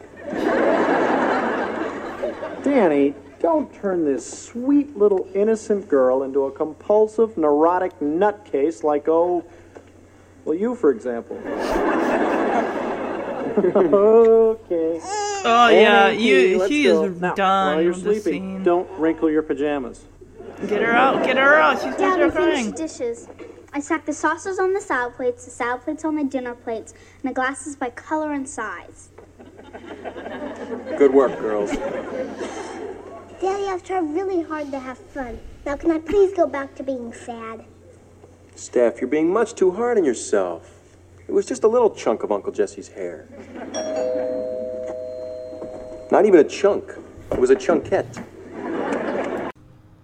The doorbell rings. DJ goes to get it, and we could see a white shoe and part of a white skirt. The nurse says, Hi, come on in, Jesse, as they open the other door, and it's revealed Jesse's wearing a motorcycle helmet. He's got both arms sticking straight out, casted in plaster. He's got his gown on, his hospital gown on. He's got his jeans on still, and his boots. This is just so absurd on so many levels as to. It just. No. So if he was in an accident, it's not like usually they're probably going to start cutting off your clothes, right? Like he's clearly sans shirt because they had to, you know, plaster his arms and uh, you know, cast his arms. But he's got his jeans on. I'm. Are you serious? This like just happened. I don't know how many hours have passed before he went to get a, you know, his hair sewn back on, or. May, I think probably it's been a few hours. You see the audience go whoa, and DJ's like, Uncle Jesse, what happened? Everyone's like, what happened, Jesse? Tell us what's going on. So he starts to say, I started my, and of course DJ's like, oh, wait a minute, here, let me lift the visor up so we can hear you. DJ's like, what happened? He's like, I'll tell you exactly what happened. And he looks over at Stephanie glaring at her, which, great, that makes her feel even worse than she already does. Thanks to Mr. Stephanie's pretend haircut, I had to get a real one, which I hate. As soon as he says that, Mr. Stephanie's pretend haircut, the camera cuts to Stephanie's expression, and it's like, way to get her while she's already down. Yeah, and of course, Danny saying, "Oh no, Jesse knows you didn't mean it." Well, then why is he throwing these dagger, emotional daggers at her and glares? I'm sorry, but Stephanie's only responsible for the haircut part. She's not responsible for whatever emotions are racing through your bloodstream. That's on you, Jesse. He's like, "Yeah, I was forced to get a real one." What do they have to do? Hold him down? He's like, after that, hopped on my Harley and raced out of the parking lot. You raced out of the parking lot, really? Well, no wonder he got into an. He's lucky that he didn't hurt somebody or more of himself. He was so upset that he failed to see that tiny sign that said severe tire damage. So he probably went over some like of those, not the rumble strips, but like the um. I can't even think. It's like uh. The official term would be called traffic spike. A spike strip, also known as traffic spikes, tire shredders, one way traffic treadles, tiger teeth, and tire poppers. Spikes are designed to puncture tires if vehicles enter from the wrong direction. Interesting. Okay. Apparently, you could buy your own on tire punct on Amazon tire puncture spikes. Really? For sixteen ninety nine, huh? And free shipping? Well, if you guys want to get back at your ex, I guess there's a way to do it, huh? He's like, I wrecked my bike. Next thing I know, concrete sleeves. And the scene closes out on Stephanie just looking like she is about ready to burst into tears. How much guilt can this child take? Already feels guilty for the haircut, which that's the only part she's technically responsible for. It was an accident too. Jess, like I said, Jesse should have taken the scissors away. Or if Joey had seen her with the like, sweetie, we really don't. This is pretend. We don't need to use real scissors. Uh, anything after that point of her cutting Jesse's hair, that's on him. That is 100% on him. You are a grown 25 year old man, Jesse. Don't be taking out your anger on this child. She's been through so much already. Not even a chunk. It was a chunkette. Hi. Come on in, Jesse. Oh, Uncle Jesse, what happened? Tell us what's going on here. Hey, I started wait, leaving my park. Wait. Okay, what happened? I'll tell you exactly what happened. Thanks to Mr. Stephanie's pretend haircut, I was forced to get a real one, which I hate. After that, I hopped on my Harley and raced out of the parking lot. I guess I was so upset I failed to see that little tiny sign that says severe tire damage. That's on you, Jesse. I wrecked my bike. Next thing I know, concrete sleeves. Aw. Poor Stephanie.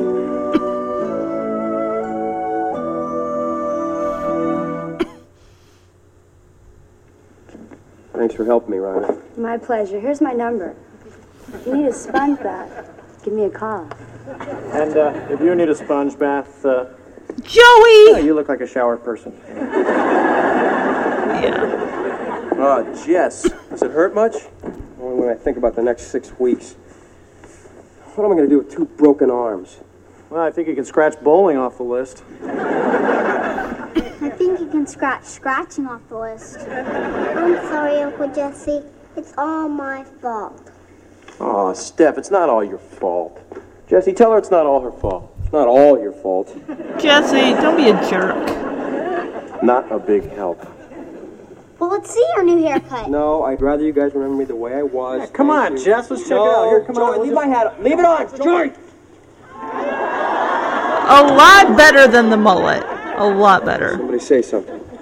Pretty cool. Definite possibilities. Yeah, you went from Eddie Van Halen to Pee Wee Van Herman. I think you look handsome. Well, forget the hair. I'm just happy you're okay. Thanks, Teach. I'm happy you're okay too. Okay, you don't want to pull on his arm, kid. I'm sorry. Stephanie, please be a little more careful. I'm starving. Fix myself a bowl of cereal. I get the door. I got it. Takes more than a couple of broken bones to slow down Big J. Baby alert. Uh, Danny, wait. Was that a hungry cry or a wet cry? That was a hungry cry. Well, in that case, I'll help Didn't you. he just put her down for a nap? Come on, Steph, let's go help Uncle Jesse. Help him, I can't even hug him.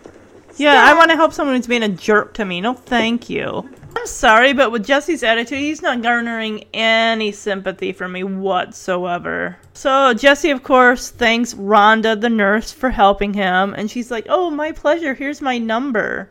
She's writing it with pencil on his cast. That's never gonna show up. Like, "If you ever need a sponge bath, give me a call." I'm thinking, oh, he's probably gonna need some type of uh, bathing or cleansing, but I doubt you'll be the one that's having to do that. Oh boy. But think about it, he's got two broken arms that are set like straight out. You can't do anything. You would have to have someone feed you, have someone bathe you, you know, go to the bathroom with you. Because how are you going to take out your parents? You're not. Even if you had to go with wearing one of those, you know, depends diapers or whatever, someone's still going to have to put it on you and take it off of you. Oh my goodness. Well, I mean, the number two part isn't bad, but you know, yeah.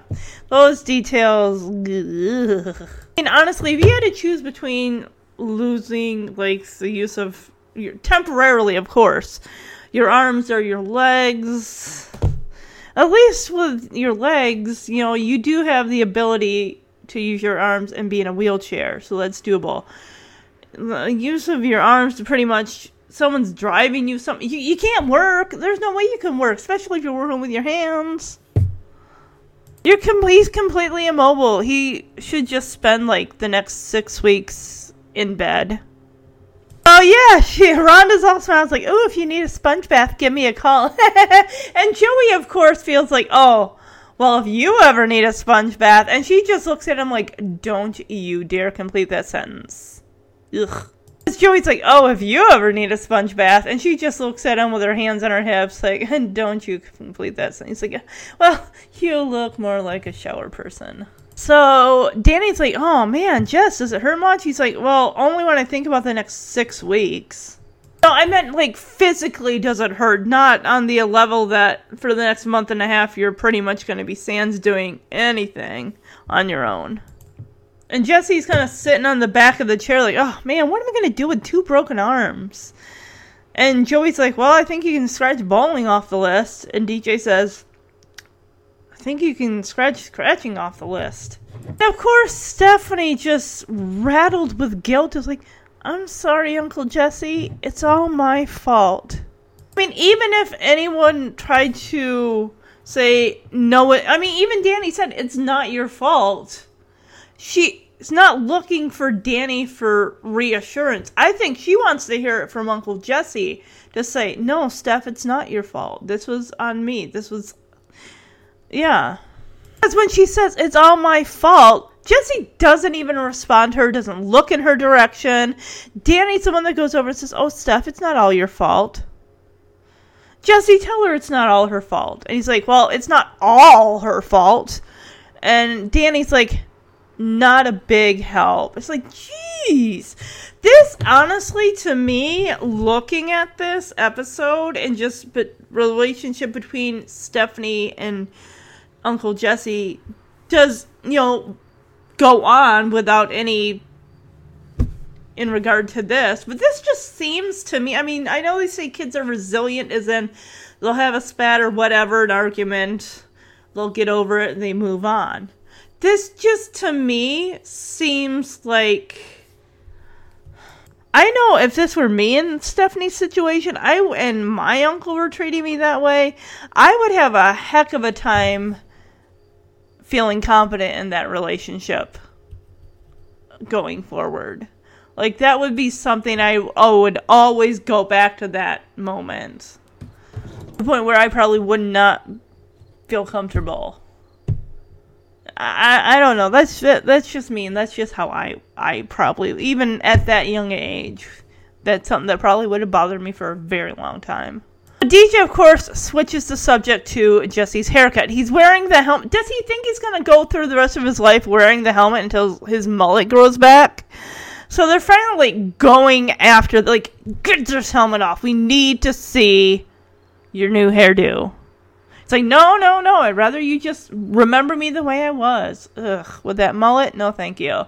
So they yank it off, and the audience just goes wild for that new look. That new look. Like, oh, definite possibilities. Jesse calls it a hat and not a helmet. And it, Jesse's looking at Danny and Joey like somebody say something. And DJ's someone that says, pretty cool, definite possibilities. Why was he so nervous that people would be rejecting his haircut because his mullet is gone? Not like Alejandro gave you a mohawk. It's not like you drastically. He just trimmed off the mullet. He didn't do anything drastic to his hair. It's not like he had someone like shave a word in the back of his head or in, in his hair. I remember when I got my hair cut short again in 2013. Um, it wasn't very receptive. My well, my Jeremy was fine with it, but I remember just going to Walmart and getting this. I think it was right around fall too, because they had like winterish hats, and I got this like Eeyore hat, and I was so self conscious about my hair going from long hair to short again that I just I didn't know how it was gonna be received, and I went into my job with my because I worked at Goodwill all the time, and I took the hat off, and everyone's like, "I don't get it. What's your deal about that? Your hair looks fine. Why are you so embarrassed?" I don't get this. Where Joey's like, "Yeah, you went from Eddie Van Halen to Pee Wee Van Herman." Okay, he does not look like Pee Wee Herman in any way, shape, or form. Pee Wee Herman had more of a kind of a almost like a buzz cut ish with like the the bangs kind of like pushed up upward. That is Jesse doesn't look like that. Of course, again, Jesse doesn't react to Stephanie, doesn't look in her direction when she's like, and she says it so quietly, like, "I think you look handsome," and it's almost like she's on the outside of this whole gathering around Jesse. He's just so afraid, like anything she says or does is gonna you know, is gonna set him off. DJ's like, you know, forget the hair. I'm just happy you're okay. And DJ does what is the correct thing. Someone's got two broken arms, you hug him around the waist. You don't touch their arms. Stephanie, of course, is just, I'm happy you're okay too. And she grabs his arm that's in the cast and kind of pulls on it. He's like, ow, Stephanie, you need to be more careful. It's like, great, now she doesn't want to even go near you now. I mean, she is six, seven years old at this point. I think she's six. It's a mis- you know, she made a mistake. Maybe she's just, you know, used to like grabbing him by the arm and hugging him that way and everything. She doesn't even really pull his arm down too much, just kind of puts her arms around his arm and and as soon as she starts to, like pull down on it just a little. It's like, oh, wow, wow, wow, wow. It's like, and she's like, I'm sorry, I'm sorry. And she backs up, like, I'm sorry. It's like, Stephanie, please be a little more careful.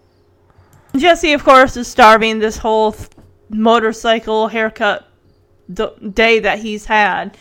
I'm basically going to make myself a big old mixing bowl of Cheerios or oat boats. And already is in the, well, it's time to start helping Jesse. Let me get the door. And Jesse, of course, is the type of person that's like, no, no, no. I'll get the door myself. I got it, okay? Just because I got some broken arms doesn't mean that's going to slow down the old yes man. Oh no, he says it takes more than a couple broken bones to slow down the big J. And Joey just put Michelle down. All of a sudden, he's like, eh, eh, eh. And of course, Joey stops Danny, like, oh, is that a hungry cry or a wet cry? And Danny's like, it's a hungry cry. Joey's like, well, in that case, I'll go with you. DJ's like, hey, Steph, come on, let's go help Uncle Jesse. And uh, Stephanie's like, help him. I can't even hug him. And of course, DJ just like, like, uh, whatever. I'll take care of this then. Now we go to the kitchen. Jesse is putting his arms up almost like he's trying to use magic to get the Oatbulk cereal box off the top. Why is it on the top of the refrigerator to begin with? It being in a cupboard, right? Almost like he's trying to use like mind like telepathy or or um telekinesis to uh get that box down.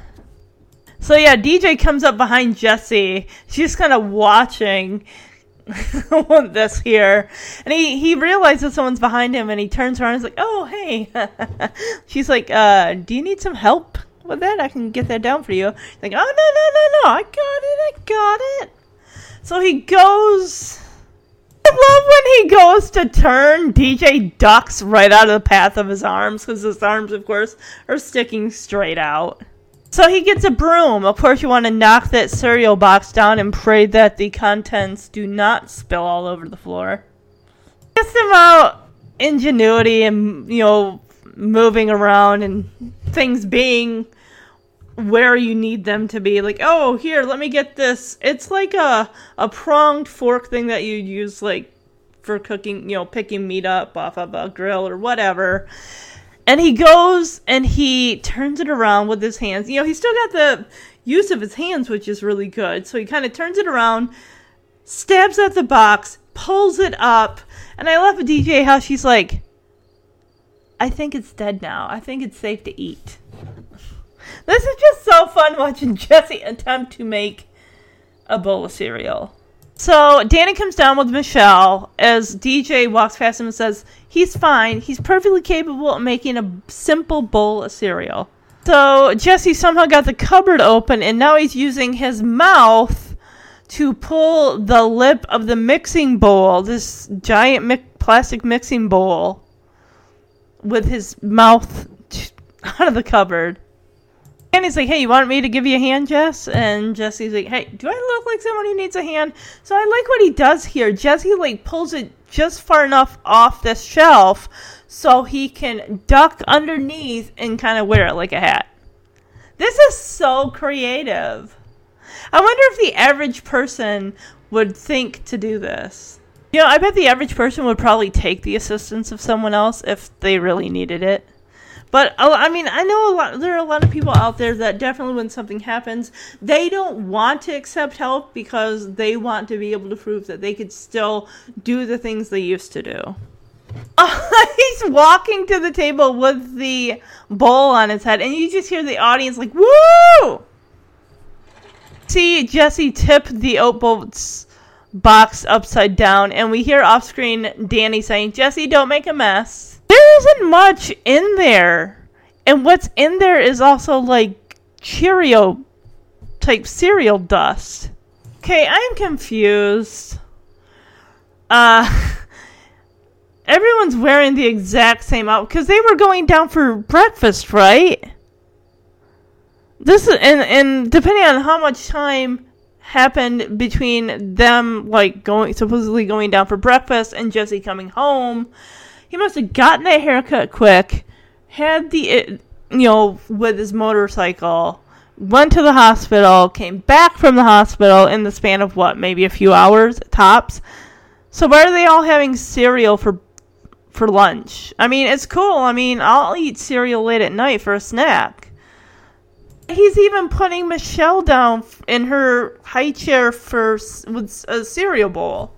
This is the longest day in history because Danny's like, "Well, I'm going to change for work." I thought this was a weekend. I thought this was like a Saturday morning because the whole haircut thing even takes place before breakfast time. Like, my God. But Danny's talking about going to work. He's not going to work on a weekend. So he hands Jesse the carton of milk. Like, here, you'll need this. Michelle, keep an eye on your Uncle Jesse for me, okay? I tell the same thing to Quinny. I say, look after your brother and sister. You know, her rabbit brother and hamster sister. I say, keep an eye on the house. Watch out for Jeremy. Take keep an eye on Jeremy. Take care of him for me. So Jesse is going to school Michelle in how to make a bowl of cereal sans two workable arms. But he's got his hands. He's got his hands. He pours the milk enough that it makes the cereal rise to the top of the bowl. So really all he's going to do, and of course he sits down and just goes to town face in the bowl. And Danny, of course, comes down ready for work, and Jesse, like, pulls his head back up. And he's like, What, you never seen a grown man eat cereal before? And Danny's like, Not like a Great Dane. Of course, before he sits down to his mixing bowl of oat boats, he's got to add the bananas, or as he would say, Michelle would call them, nanners. I honestly cannot remember the last time I had a banana. It's been so long. If anything, I probably like used it to make banana bread. That would have been even long, like within the last 10 years. He separates one from like the five other bananas, which are now on the floor. Let's hope no one steps on them. You know that floor is like glistening, sanitized, clean, thanks to Danny. Of course, we got a problem. The banana, it's still in its peel, sleeve, whatever you want to call it. Slice and peel. Hmm, but how do I do that with no functioning of my arms? Oh, ah, ah, here I go. Grabs a rolling pin. It's like, oh, this is gonna be fun, Michelle. Watch me do this. And he rubs the rolling pin over, and somehow, by magic, the banana, not smushed at all, fully formed in its banana shape, lands into the mixing bowl of cereal. I'm like, he is a magician. That is amazing. TV magic, everybody. You know, and also about this whole motorcycle debacle. You know, bike's ruined. We'll see it later. He's wearing the jeans still. He's got no cuts on his hands, none on his face. Well, he was clearly wearing a helmet, so his face has been protected. Shoes, boots are on. Probably motorcycle boots. Got really thick, like leather. They're not like steel toed work boots or anything like that. But, and the jeans, of course, you know, the material of the jeans saved his legs from being injured. I guess, and honestly, Jesse is the type, he's got the leather jacket on, clearly. That's probably saved a good portion of his body from. But, and also, Jesse definitely is the type that he would wear motorcycle gloves. I just, I can, I can see it, I can picture it in my mind.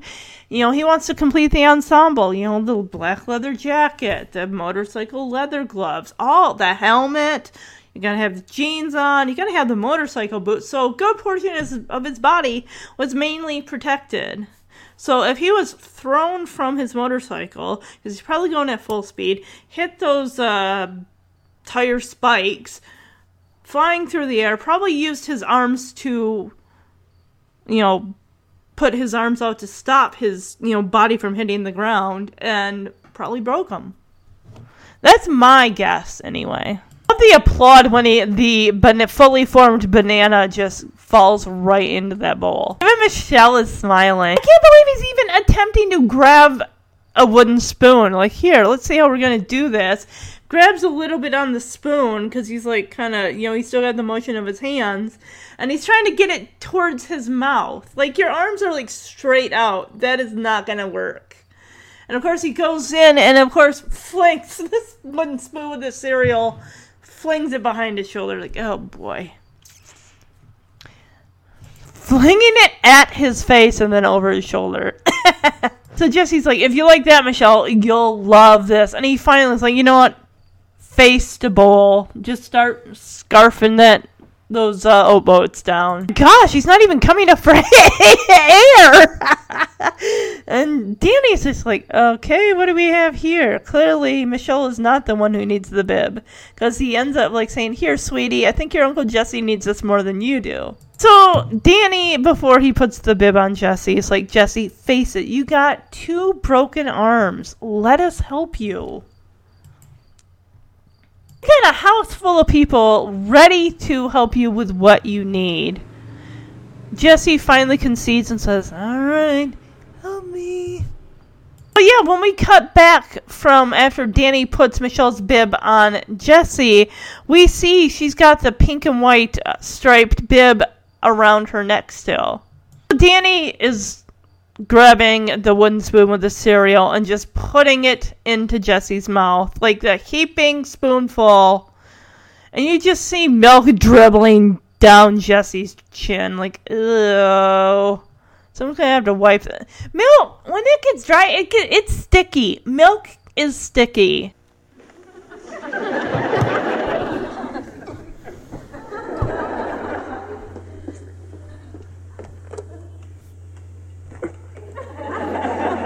Uncle Jesse, I'll help you. DJ, I'm perfectly capable of making a simple bowl of cereal.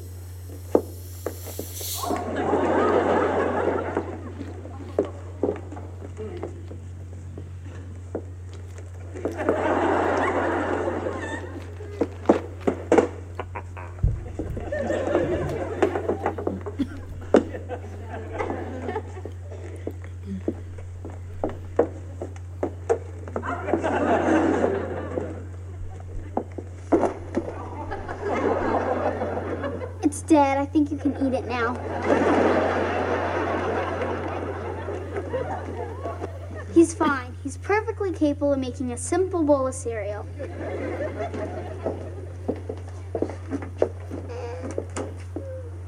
Let me give you a hand. Now, do I look like someone who needs a hand?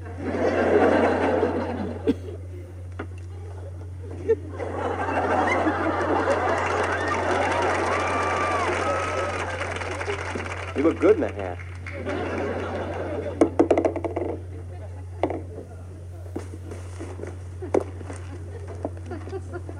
Jesse, don't make a mess. Let's get you in your high chair, Michelle. That a girl. Keep Uncle Jesse company. I'm gonna change for work. Here you go. You might need this. Michelle, keep an eye on your Uncle Jesse for me. Okay, Michelle, watch your Uncle Jay in action here. We simply pour the milk. Perfect. Now, we add my favorite part, the bananas, or as you would call them, nanners. And we simply shake. This is too easy. Now, we slice and peel. We slice and peel, but how? I got it. Observe this, Michelle. Observe this.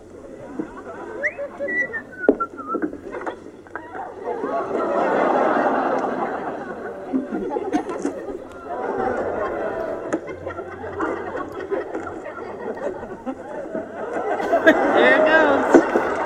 Still in one piece. He's What are you laughing at? All right, now. She's not laughing, grab she's a smiling. And I'm ready to enjoy a nice bowl of oat boats. Yeah, good luck with that. You're gonna maneuver that spoon? But you didn't, didn't get any of that as well. Even Michelle's gross. If you like that, Michelle, you'll love this. Is going to town on that cereal. He's not even coming up for air. What's the matter? You never seen a grown man eat cereal before? I'm sure you got one Not of those like a Great Dane. Jesse, face it. You got two broken arms. Let us help you. All right, if I make you feel better, help, help. Michelle, I think your uncle needs this more than you do. Open up. So we got the song Help being sung by Jesse. And we have a little montage here. We got, uh, yeah, Stephanie can't help Jesse because he's so angry with her. We got DJ brushing Jesse's teeth. And he's basically got a tank top on his. How in the world? This makes no sense. I don't know how far this cast goes down his, you know, past his chest to what, maybe his. down to his navel, maybe? Because now DJ is kissing him goodnight, tucking him in. That is going to be so uncomfortable because he's literally laying there with both arms out. Of course, he's attempting to try to get up and out of the bed, where he's like, Ugh, help, help, I can't get out of the bed. But I can only imagine how much the plaster, those casts, how much they probably weigh his body down. Because it's not just his arms and plaster, it's like his whole, his chest, probably down to, you know, his his navel. And that's probably a lot of weight that you're not used to, like, trying to, like, carry that weight around. See DJ and Joey. Jo- oh my god, this is gonna be, I think, the worst. What is this? He's wearing Joey's wearing like all royal blue. And it's almost like Joey's wearing like a turtleneck, but then it's got like a a yellow collar thing that kind of goes around it, and it just is. Ugh. It takes Joey, Danny, and DJ to help him out of bed. Seriously? Now, of course, we have Joey shaving Jesse's face. Of course, Joey can't resist spraying shaving cream into Jesse's hair. Because honestly, what is Jesse gonna do? He can't move his arms. This is so dumb. We just saw him with a tank top on. Why are they? Je- Danny and Joey are trying to get him into a shirt. This is nuts. Looks like they demolished that shirt in the next scene as he's putting, you know, having Michelle lick stamps. You know, remember when you had to lick stamps? Now they just are sticky with the adhesive, and all you gotta do is like put them on. Yeah, now it looks like that shirt is just now a tank top. He's got a lot of stamps there. He must have. He has at least three letters on that coffee table. Must have a lot of bills. So now we're at the dinner table. We got DJ feeding not only Michelle but also spoon feeding Jesse, who just looks utterly miserable. Oh my gosh! I just thought you know those those like plastic hats that got the um the straw type things, and they got like you know I guess there there's an official term for them. So it's a novelty place guzzler drinking helmet, which I found on Amazon for like ten bucks. You and there's a this one also says beer and soda drinking helmet. Okay. So it's just not for it's not just for, you know, people that like to drink, but also other people that can drink other beverages. There's a Simpsons episode I saw where Homer had two Pepto Bismol bottles up like in a hat like that that he was drinking from two straws in his mouth. And I'm just thinking maybe Jesse just needs to be on a liquefied diet for six weeks. No, that's extreme, honestly. They'd have to like keep refilling the stuff in the tubes. I mean, it's not any more um, embarrassing than being fed by your 12 year old niece. Spoon fed, like someone who's Michelle's age. Okay, so we come out of the help me montage. We are in Stephanie and DJ's room. Jesse's sitting in a chair. Got that guitar that was leaning up against the wall, the one he probably mostly play uh, plays on. DJ, of course, had been taking lessons from Jesse, but now she's assisting him. He's like, no, go slower. No, go faster. He's like, faster than that, slower than that. And he's singing something like calling out around the world. I don't know if that's a song or something he's working on. DJ is finally frustrated and says, Here, Stephanie, why don't you help Uncle Jesse? Because you haven't done anything. And Jesse finally gets fed up. Just like, Enough. I can't write my music. I can't go to the bathroom on my own. I can't feed myself. Just, just enough's enough. He's clearly hit a breaking point. And asking the one person who he pretty much blames for why he's in this situation to begin with to help him out is just no. Stephanie, of course, had been s- standing there just watching this failed music session as DJ takes the guitar and hands it off to Stephanie, like, Stephanie, why don't you do this? And Stephanie's like, no way. And she's holding her Emily slash Vicki from Small Wonder doll. So now DJ's, of course, going to be like, all you ever do is mope around. Come on, everybody's helping out but you. Really? Because I don't see Jesse throwing any blame shade in your direction, DJ. Granted, she wasn't the one with the scissors who cut his hair. Like I said, if I were in Stephanie's position, I would not want to be anywhere near Jesse through all of this. She knows he blames her for everything that's happened. And Stephanie's like, I can't help. Jesse finally gets up and like, all right, forget it, forget it, girls. It's just, this is just stupid, okay? I can't even play my music. I can't take care of myself. Just forget it. This is so humiliating. And he walks out the door. I wonder if anyone's getting gotten him a get well card, like any of the Rippers. Have they stopped by to visit him? Or at least send get well soon cards. So DJ, of course, takes Stephanie by the hand and says, "Come with me." So it's basically DJ's gonna tell Danny that Stephanie has not been helping in taking care of Uncle Jesse. Well, clearly you can see it's just been DJ, Danny, and Joey the whole time. Okay, Danny is in the kitchen vacuuming. Well, no, he's not vacuuming. He's got the vacuum, but he's using the dust buster to kind of vacuum along the sides, like the vacuum bag. Oh, Jesse is so angry. He's like, Danny, open the door! Open the back door! Now shut it! Now slam the door! Because he's so angry, he can't even take out his anger on the door and slamming it. Has to have Danny do that for him. DJ really irritates me. This she really has gotten on my nerves. Just as much as Jess. Jesse's like the worst for this episode. Like I, I get that he, but come on now. But she's like, Dad, Stephanie won't help Uncle Jesse. Miss Tattletale over here. Apparently not realizing that Stephanie is going through some serious trauma, emotional trauma over here. And Danny's like, Steph, is that true? Danny, where have you been the last 24 hours? Of course she. Have you seen her when you and Joey and DJ were putting on, trying to put Jesse's shirt on for him or pull him out of bed? And she's like, I don't want to break him. I don't ever want to hurt Uncle Jesse again. And even DJ saying, Steph, you didn't do anything to hurt Uncle Jesse. See, Danny and DJ could tell her that till she's blue. They're blue in the face. It's only going to count if it comes from Uncle Jesse because that's who she needs to hear it from.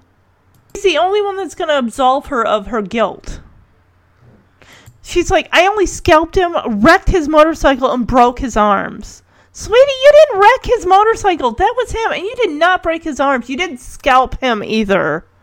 Anything, you gave him a much needed haircut. Like I said, that mullet had to go. Stephanie's like, no wonder he's so mad at me. And Danny's like, all right, look, DJ, why don't you take a break? And she's like, really? I'm off duty? Yes. And she's like, what am I still doing standing here? And she like races off. So Danny's wording here, he's like, Steph, look, I can see where you might think you're a little jinxed. And she's like, jinxed? Daddy, I'm the kiss of death. So much like in D- the big 3 0 with Danny's car bullet being, you know, thrown off the bridge or whatever and going all the way down to the bottom of the ocean or whatever, or the bay, whatever. It, you know, that car comes back and it's just completely like complete, just decomposed car. And why in the world did they bring Jesse's motorcycle back? Well, clearly he's worked on bikes before. Whether or not, you know, he needs to get He needs to get Dan Connor from Roseanne from Lanford, Illinois over here to check that bike out. Because Dan does great work on bikes. They even open a bike shop. Eventually, they end up losing the bike shop, but anyway. We got the tire on the top of the bike. We got the handlebars on the bottom. It's just, it's in pieces, is what it mm-hmm. is. I mean, honestly, it probably will cost more to fix the bike and repair it than it would to just go out and get a new motorcycle. I mean, I would consider this a complete loss. Not to mention, if he's even got insurance, the fact that you could just rule this as negligence because he was not paying attention, I don't think insurance is going to co- uh, cover negligence. Like, oh, I was so angry, I wasn't paying attention. Really? Okay, well, we can't help you here. Sorry. Our insurance, your policy only covers real accidents. Jesse, of course, is getting his frustration and anger out on the bike by kicking the wheel off the top of the bike and just kicking the bike in general. Danley, then Danley, Danny fi- finally decides that he needs to have a talk with Jesse about what's going on with Stephanie because clearly everyone's been so consumed with you know Jesse duty that they're not seeing the emotional anguish, the emotional toll that all of this anger and frustration that's being aimed at Stephanie through Jesse that's going on with her. Like this needs to be addressed a hundred percent. I mean, you talk about emotionally scarring someone for life. You know, kids are very, very. You know, some are very sensitive when you know. I was like that. I'm still kind of a little bit there are others that just kind of let it roll off their back. They let it, you know, you know, fester and let you know till it builds up, and then they just, you know, everyone reacts to certain things on an emotional level in different ways. Some let it build up and explode. Others carry it with them and walk around and just these things it's just in order to progress in a relationship with another person these issues they need to come to a head. They need to get resolved in order to move forward if that's what you want to do. And danny's like oh am i interrupting something? And jesse's like i want to talk about it right now. I'd leave but i can't reach the gate hook danny levels with jesse like hey there's nothing you can do about your arms at the moment those are pretty much out of commission right at the moment, but you can do something about Stephanie. Jesse, of course, is just, he's so fixated on, I can't play my music, I can't ride my bike, I can't feed myself or take care of myself. He is just so consumed with that, he can't see what's going on with Stephanie. Like, what are you talking about? And Danny's like, Steph is scared to death to go near you. She's afraid she's going to hurt you again. And Jesse is like, well, go tell the little rugrat she's wacko. And Danny's like, well, why don't you go tell the little rugrat she's wacko in maybe a nicer way? If I were Danny and someone's like, oh, you should tell the little rugrat she's wacko, I'd be like, excuse me, that's my daughter, your niece, by the way, that you're referring to. Why don't you use some better words? Like, I get that you're angry, but this isn't just about you, Jesse. I'm sorry, but Jesse's uh, at the top of the list of the the worst. I know I don't give that award out very often, but he is at the top. And like I said, I have no sympathy for his attitude and for what happened to him. That's on him because he let his anger get in the way of his judgment finally Danny's words of saying maybe you can tell her the little regret she's wacko maybe a nicer way, and it's it finally hits him. It's like your attitude has not been helpful through this whole thing. So he tells Dan like you're right, send her out here. Around the world. No, slower than that. Calling out faster than that. Calling out slower than that. But calling out. Fa- DJ, this is music. No, it's Stephanie, not. Why don't you do this? No way. All you do is mope around. Come on, everybody's helping out but you. I can't help. All right, come on, girl. All right, just forget it. It's so stupid. I can't even play my music. I can't take care of myself. So humiliating. Just forget it, girls, all right? Come with me.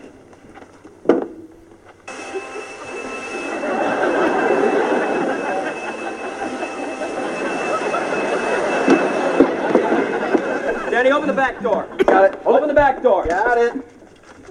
Now slam it. Thank you. Dad, Stephanie won't help Uncle Jesse. Steph, is that true? I don't want to break Have you him. I'll her? never want to hurt Uncle Jesse again. Steph, you didn't do anything to hurt Uncle Jesse. I only scalped him, wrecked his motorcycle, and broke his arms. no wonder he's so mad at me. Deej, why don't you go take a break? Really? I'm off duty?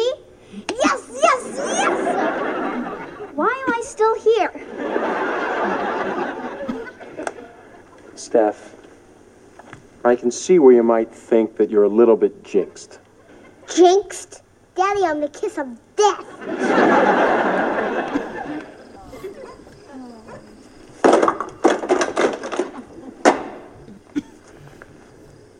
Am I interrupting something?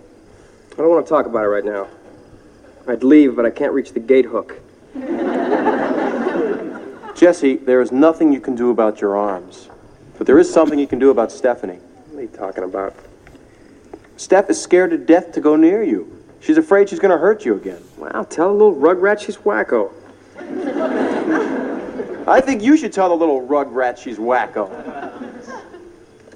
And maybe a little nicer way. You're right. Send her out here. Thanks.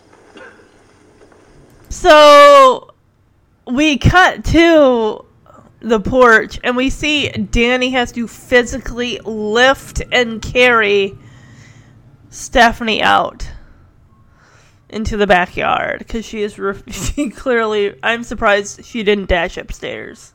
Because you gotta imagine how uncomfortable this has gotta be for Stephanie. The fact that Jesse's kind of annoyed and irritated the whole majority of the this exchange here doesn't make it any easier.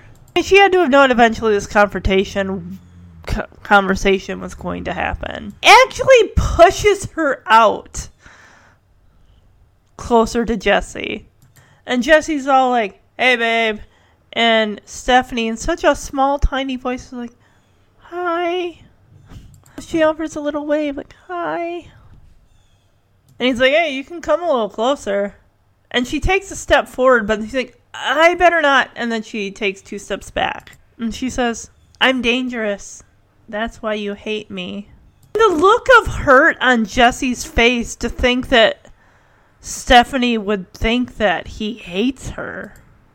It's kind of sad. He calls her by her full name. He's like, Stephanie Judith Tanner, I do not hate you. And I'm with Stephanie and she's asking, wait, then why are you yelling and being so grouchy all the time? He's like, well, I'm frustrated. She's like, and telling daddy to slam doors. Right after he says, you know, because I'm frustrated.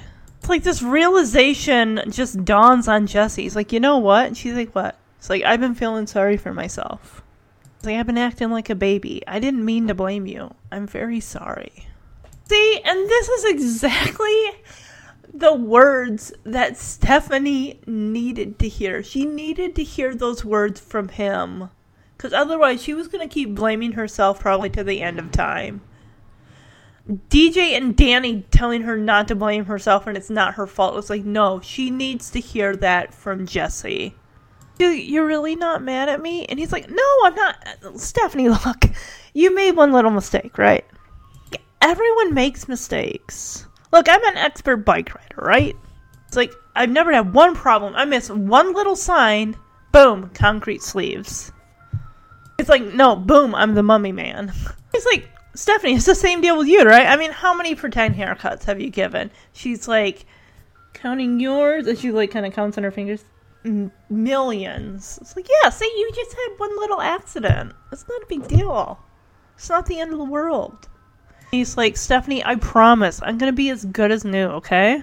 And she's like, okay. She, you know, she's already feeling better. She's like, all right, now you get over here and you give me one of your world class famous hugs. It's like you give me one of the world's biggest hug. Is that lay it on my baby? All she does is go over to him and like kind of grip his fingertips, like she's Michelle's age and learning how to walk for the first time. And he kind of looks at her like, "What?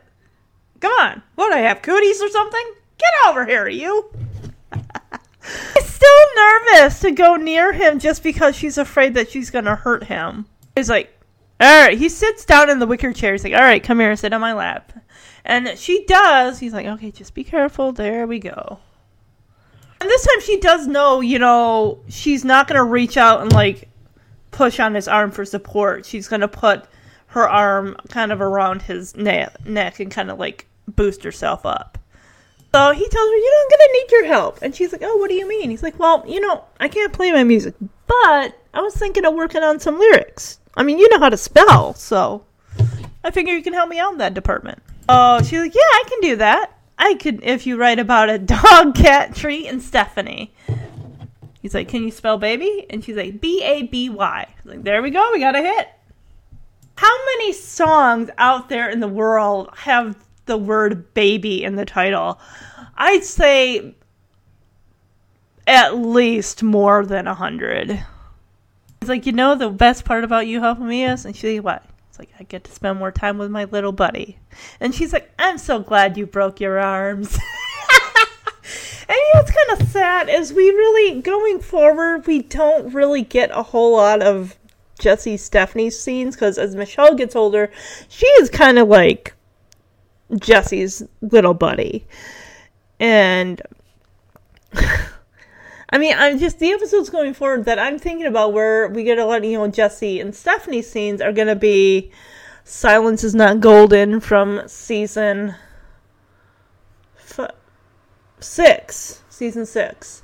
Um, also, the one where Stephanie does a talent show at the Smash Club with Girl Talk, you know, and he wants, you know, to be her manager for a short amount of time. And I'm just trying to think, I'm trying to really honestly rack my brain and think of other moments prior to this one and then also going forward. So, like real one on one, heart to heart talks. Honestly, right now, the only ones I can truly honestly think of are Silence is Golden and Girl Talk from season eight. And she hugs him. He's like, hey. And she's like, hey, what? He's like, well, you're hugging me and I'm not hurting. Like, you're right. The curse is broken. It was like, have mercy. Aw, this is. I love how this episode ends with them just working things out. Hey, babe. Hi. You can come a little closer. I better not. I'm dangerous. That's why you hate me. Stephanie Judith Tanner. I do not hate you. Then why are you yelling and being so grouchy and telling Daddy to slam doors? Well, because I'm frustrated. You know what? I've been feeling sorry for myself. And I've been acting like a baby. Uh, I didn't mean to blame you. I'm very sorry. You mean you're really not mad at me? No, I'm not. Stephanie made one little mistake. Everybody makes mistakes. I mean, look at me. I'm an expert bike rider, right? I've never had one problem. I miss one little sign, boom, I'm the mummy man. Same deal with you. I mean, how many pretend haircuts have you given? Counting yours? Million. See, you're an expert too, but you made one little mistake. Stephanie, I promise I'm going to be as good as new, okay? Okay. All right, now you get over here and you give me the world's biggest hug. Lay it on me, baby.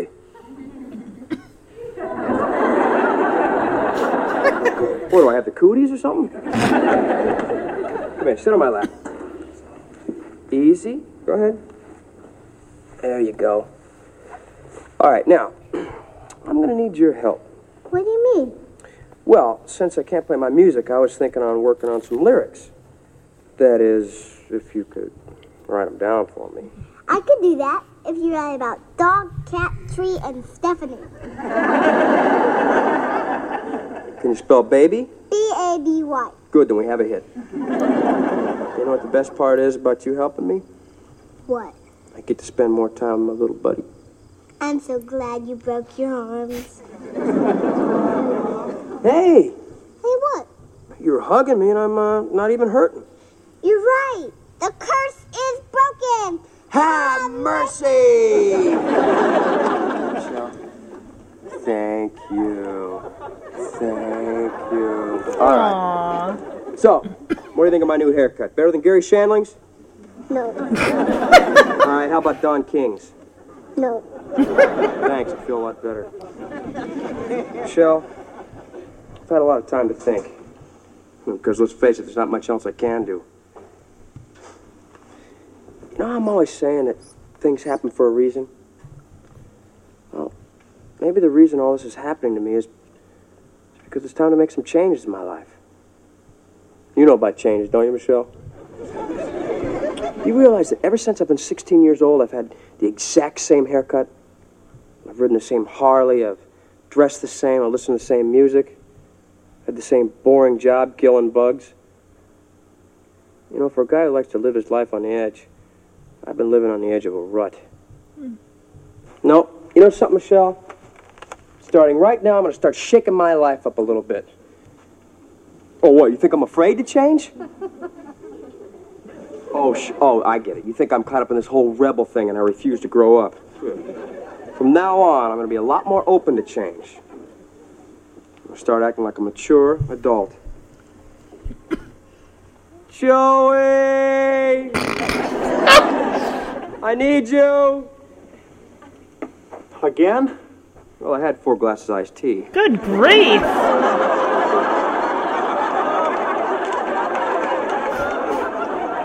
Okay, go on.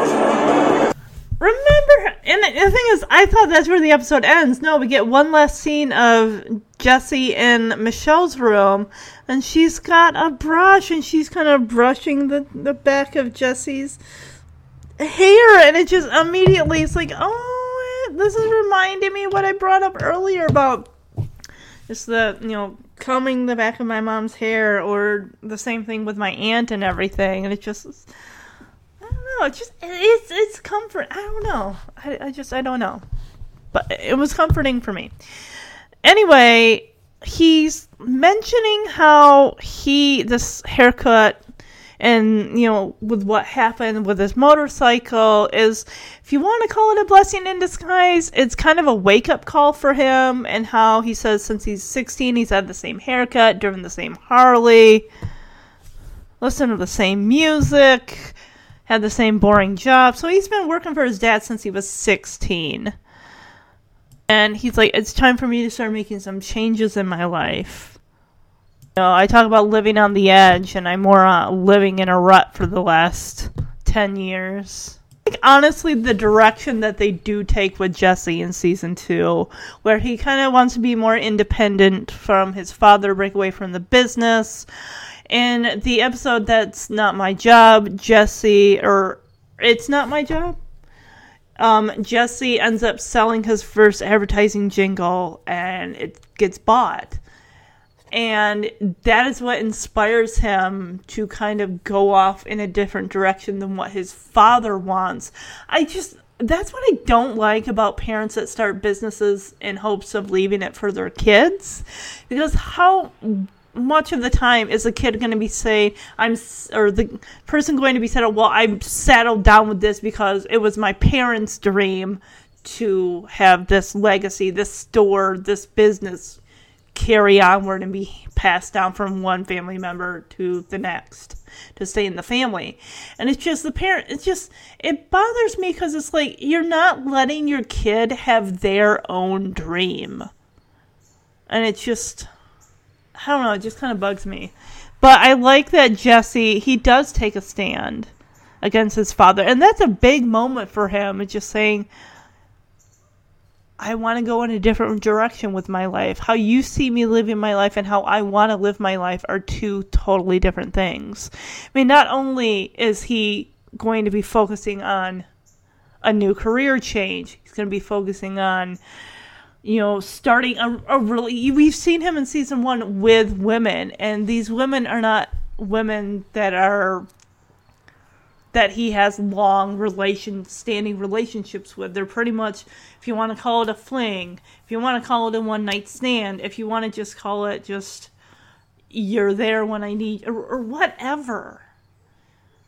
But Lori, Lo- I like the addition of her. I like that Jesse finally settles down and we get to see real growth of this character, not just in season two as the jumping off point, but throughout the course of the series. Yes, it's about the Tanner family, but we get to see Jesse going from this young 24 year old independent on his own, doing his own thing, to settling down, taking on responsibility, maturing as a person, meeting the love of his life, getting married, having children, and just we see him go down this path of life and everything. And it's just so exciting to watch. I mean, for me anyway. You gotta say, out of all the characters that are really grown and matured, as far as the men go, Jesse 100% kind of funny because I love because Michelle is now starting to talk. She's saying no, and Jesse's like, "Hey, Michelle, what do you think of my haircut? Better than Garry Shandling's, right?" And she's like, "No." He's like, "How about Don King?" And she's like, "No." Another blessing in disguise with this accident was the fact that he's like, yeah, it's given me a lot of time to think because, well, let's face it, I can't really do anything else. And he thinks, you know, the saying, and I even believe that, like, yes, things do happen for a reason. He thinks the reason that this is happening the way it's happened, you know, with the accident, it's like, you could even call it like an unfortunate accident, like, in a way, or he's kind of benefiting from it. Is, helping him to steer his life in a different, more grown up, maturing direction. Because he's like, it's time to make some changes in my life. He's like, hey, you know about changes, don't you, Michelle? And she's like, well, changing diaper, sure, but no, she doesn't say that. He's probably thinking that, like, what, like change my diaper? He's had that mullet since he was 16. That is commitment. Right? That is like a decade of mullet there. So from 78 to 88, he had that mullet. That is a long time. And honestly, if you think about who goes through the most hairdos in this show, I honestly gotta say DJ. I definitely gotta see DJ. Almost every single season, she's got a new look. No bangs, no bangs, long hair, uh, you know, short bob. Oh, the permed frizzy hair in season two hair in a ponytail, season one. I'm gonna start shaking up my life a bit. And he's like, "Oh, what? You think I'm afraid to change?" Like, she doesn't think she's two. Everything you're saying is pretty much going in one ear and out the other, unless it's addressed to her as far as, yeah. Unless you're asking questions like, "Michelle, are you hungry?" "Michelle, do you want something to drink?" "Michelle, do you need a diaper change?" Then again, I don't think he's actually looking for her to answer him back. It's just rhetorical questions for, you know, the responses. And of course, the uh, looks we get from Michelle, the sh- action shots. I don't know what she's eating, a cookie or something like that, because her mouth is. Even when Danny brought her down, when Jesse was trying to get that bowl for the cereal, she had something like maybe Cheerios or something that she was they probably give them something to kind of occupy them to keep them from getting upset. When he after he says, "I'm going to start acting like a mature adult," he turns his head to the door and says, "Joey, I need you." And Joey comes and he's like, "Oh, again?" And Jesse's like, "Well, I had four glasses of iced tea." It's like, "Oh my god." You know that Danny and Joey are going to be the ones that are going to have to take care of the bathroom related issues. Yes, honestly, hands down, the award for worst outfit is going to be Joey's royal blue shirt with the yellow collar. It almost think, makes me think of like uh, m- you know Michigan football colors because there's what state of Michigan that is like green and white, and then you have your Michigan, which is the blue and yellow colors. I don't root for any team. I'm not into teams. I don't have a favorite. There's just those are two giant big rivalries that I, I just I don't get into that kind of thing. You know, the biggest thing on the school bus, the biggest debate in like element, like up to fifth grade, sixth grade, was what was better, a Chevy or a Ford. And this was kids that didn't even have a driver's license, and they were saying, "Oh, Ford is better, a Chevy is better." Whenever it would rain on the school bus, the windows would fog up, and someone would put like Ford or Chevy, and someone uh, in the seat that I was sitting in, someone like wrote that, and I just wiped it. Like, I am not taking part in this. Don't use my window in your debate. Thank you. Yes, Joey hands down worst uh, uh, outfit of the episode. As far as best outfit, even though some would really consider it kind of basic looking, DJ's um, orange cream shirt with the um, mini banana clip thing and the like blue moon ice cream skirt with matching button up sweater. I'm gonna go for that for the best because I really couldn't think of anything else. Most relatable character. I honestly, and I'm thinking about it, and I do not believe that I have a relatable for this episode. I can't think of. I've never had to take care of a injured relative. I've never been injured in that kind of way. I mean, it, and this is a stretch by saying I trimmed my own bangs with thinning shears. I mean, that's as close to Stephanie's, or I mean, I guess Jesse as far as a uh, haircut gone wrong, gone wrong. That's and that's kind of probably pushing it, but I guess that'll be Jesse will be re- relatable in that regard. I think of it, I swear, and it's a blurry memory. In second grade, um, I had a crush on this boy, and um, and he liked me too and he like took some scissors and cut a little bit of my hair for him to keep. Mind you we were like eight years old. Now they weren't huge gigantic wrapping paper scissors. They were like little fiskar scissors. It did they didn't have this oh, the safety guards on them like what Nicky and alex use later on in like season seven or eight but it's not like it was a big chunk. It was just like a little snippet of hair uh, lesson learned from this episode is if you're going to play pretend, use your fingers as scissors and it's going to work out great. Honestly, you don't even really technically need to be touching the person's hair. You can just cut, like, stand behind them like six inches and cut into the air with your fingers. And that's a pretend haircut. I mean, I've heard stories about kids who have cut each other's hair and the parents are just PO'd. So, yeah, don't don't do that, kids. If you think you're going to get in trouble for doing something, here's a word of advice. Don't do it. If something's in your mind telling you, Mommy and Daddy will be angry with me if I do this, then you need to not do something constructive that won't make your parents or whoever you're living with angry. So yes, this was the episode that, like I said, I chose for John Stamos's birthday. Happy birthday, John Stamos, Uncle slash Uncle Jesse, August nineteenth. I hope you have a great day. I'm sure you're not listening to this podcast, and that's okay. But I wanted to dedicate this episode to you, regardless. So if you guys want to email the podcast, again, go to omhcfhfhpodcast at gmail.com.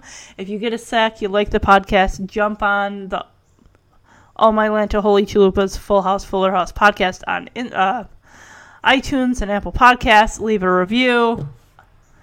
That way we can get the podcast out there more popular for all you wonderful Full House and Fuller House fans like yourselves. So have a great Actually, I just looked. The 19th of August is like a Wednesday. So have a good rest of the week. Have a good weekend.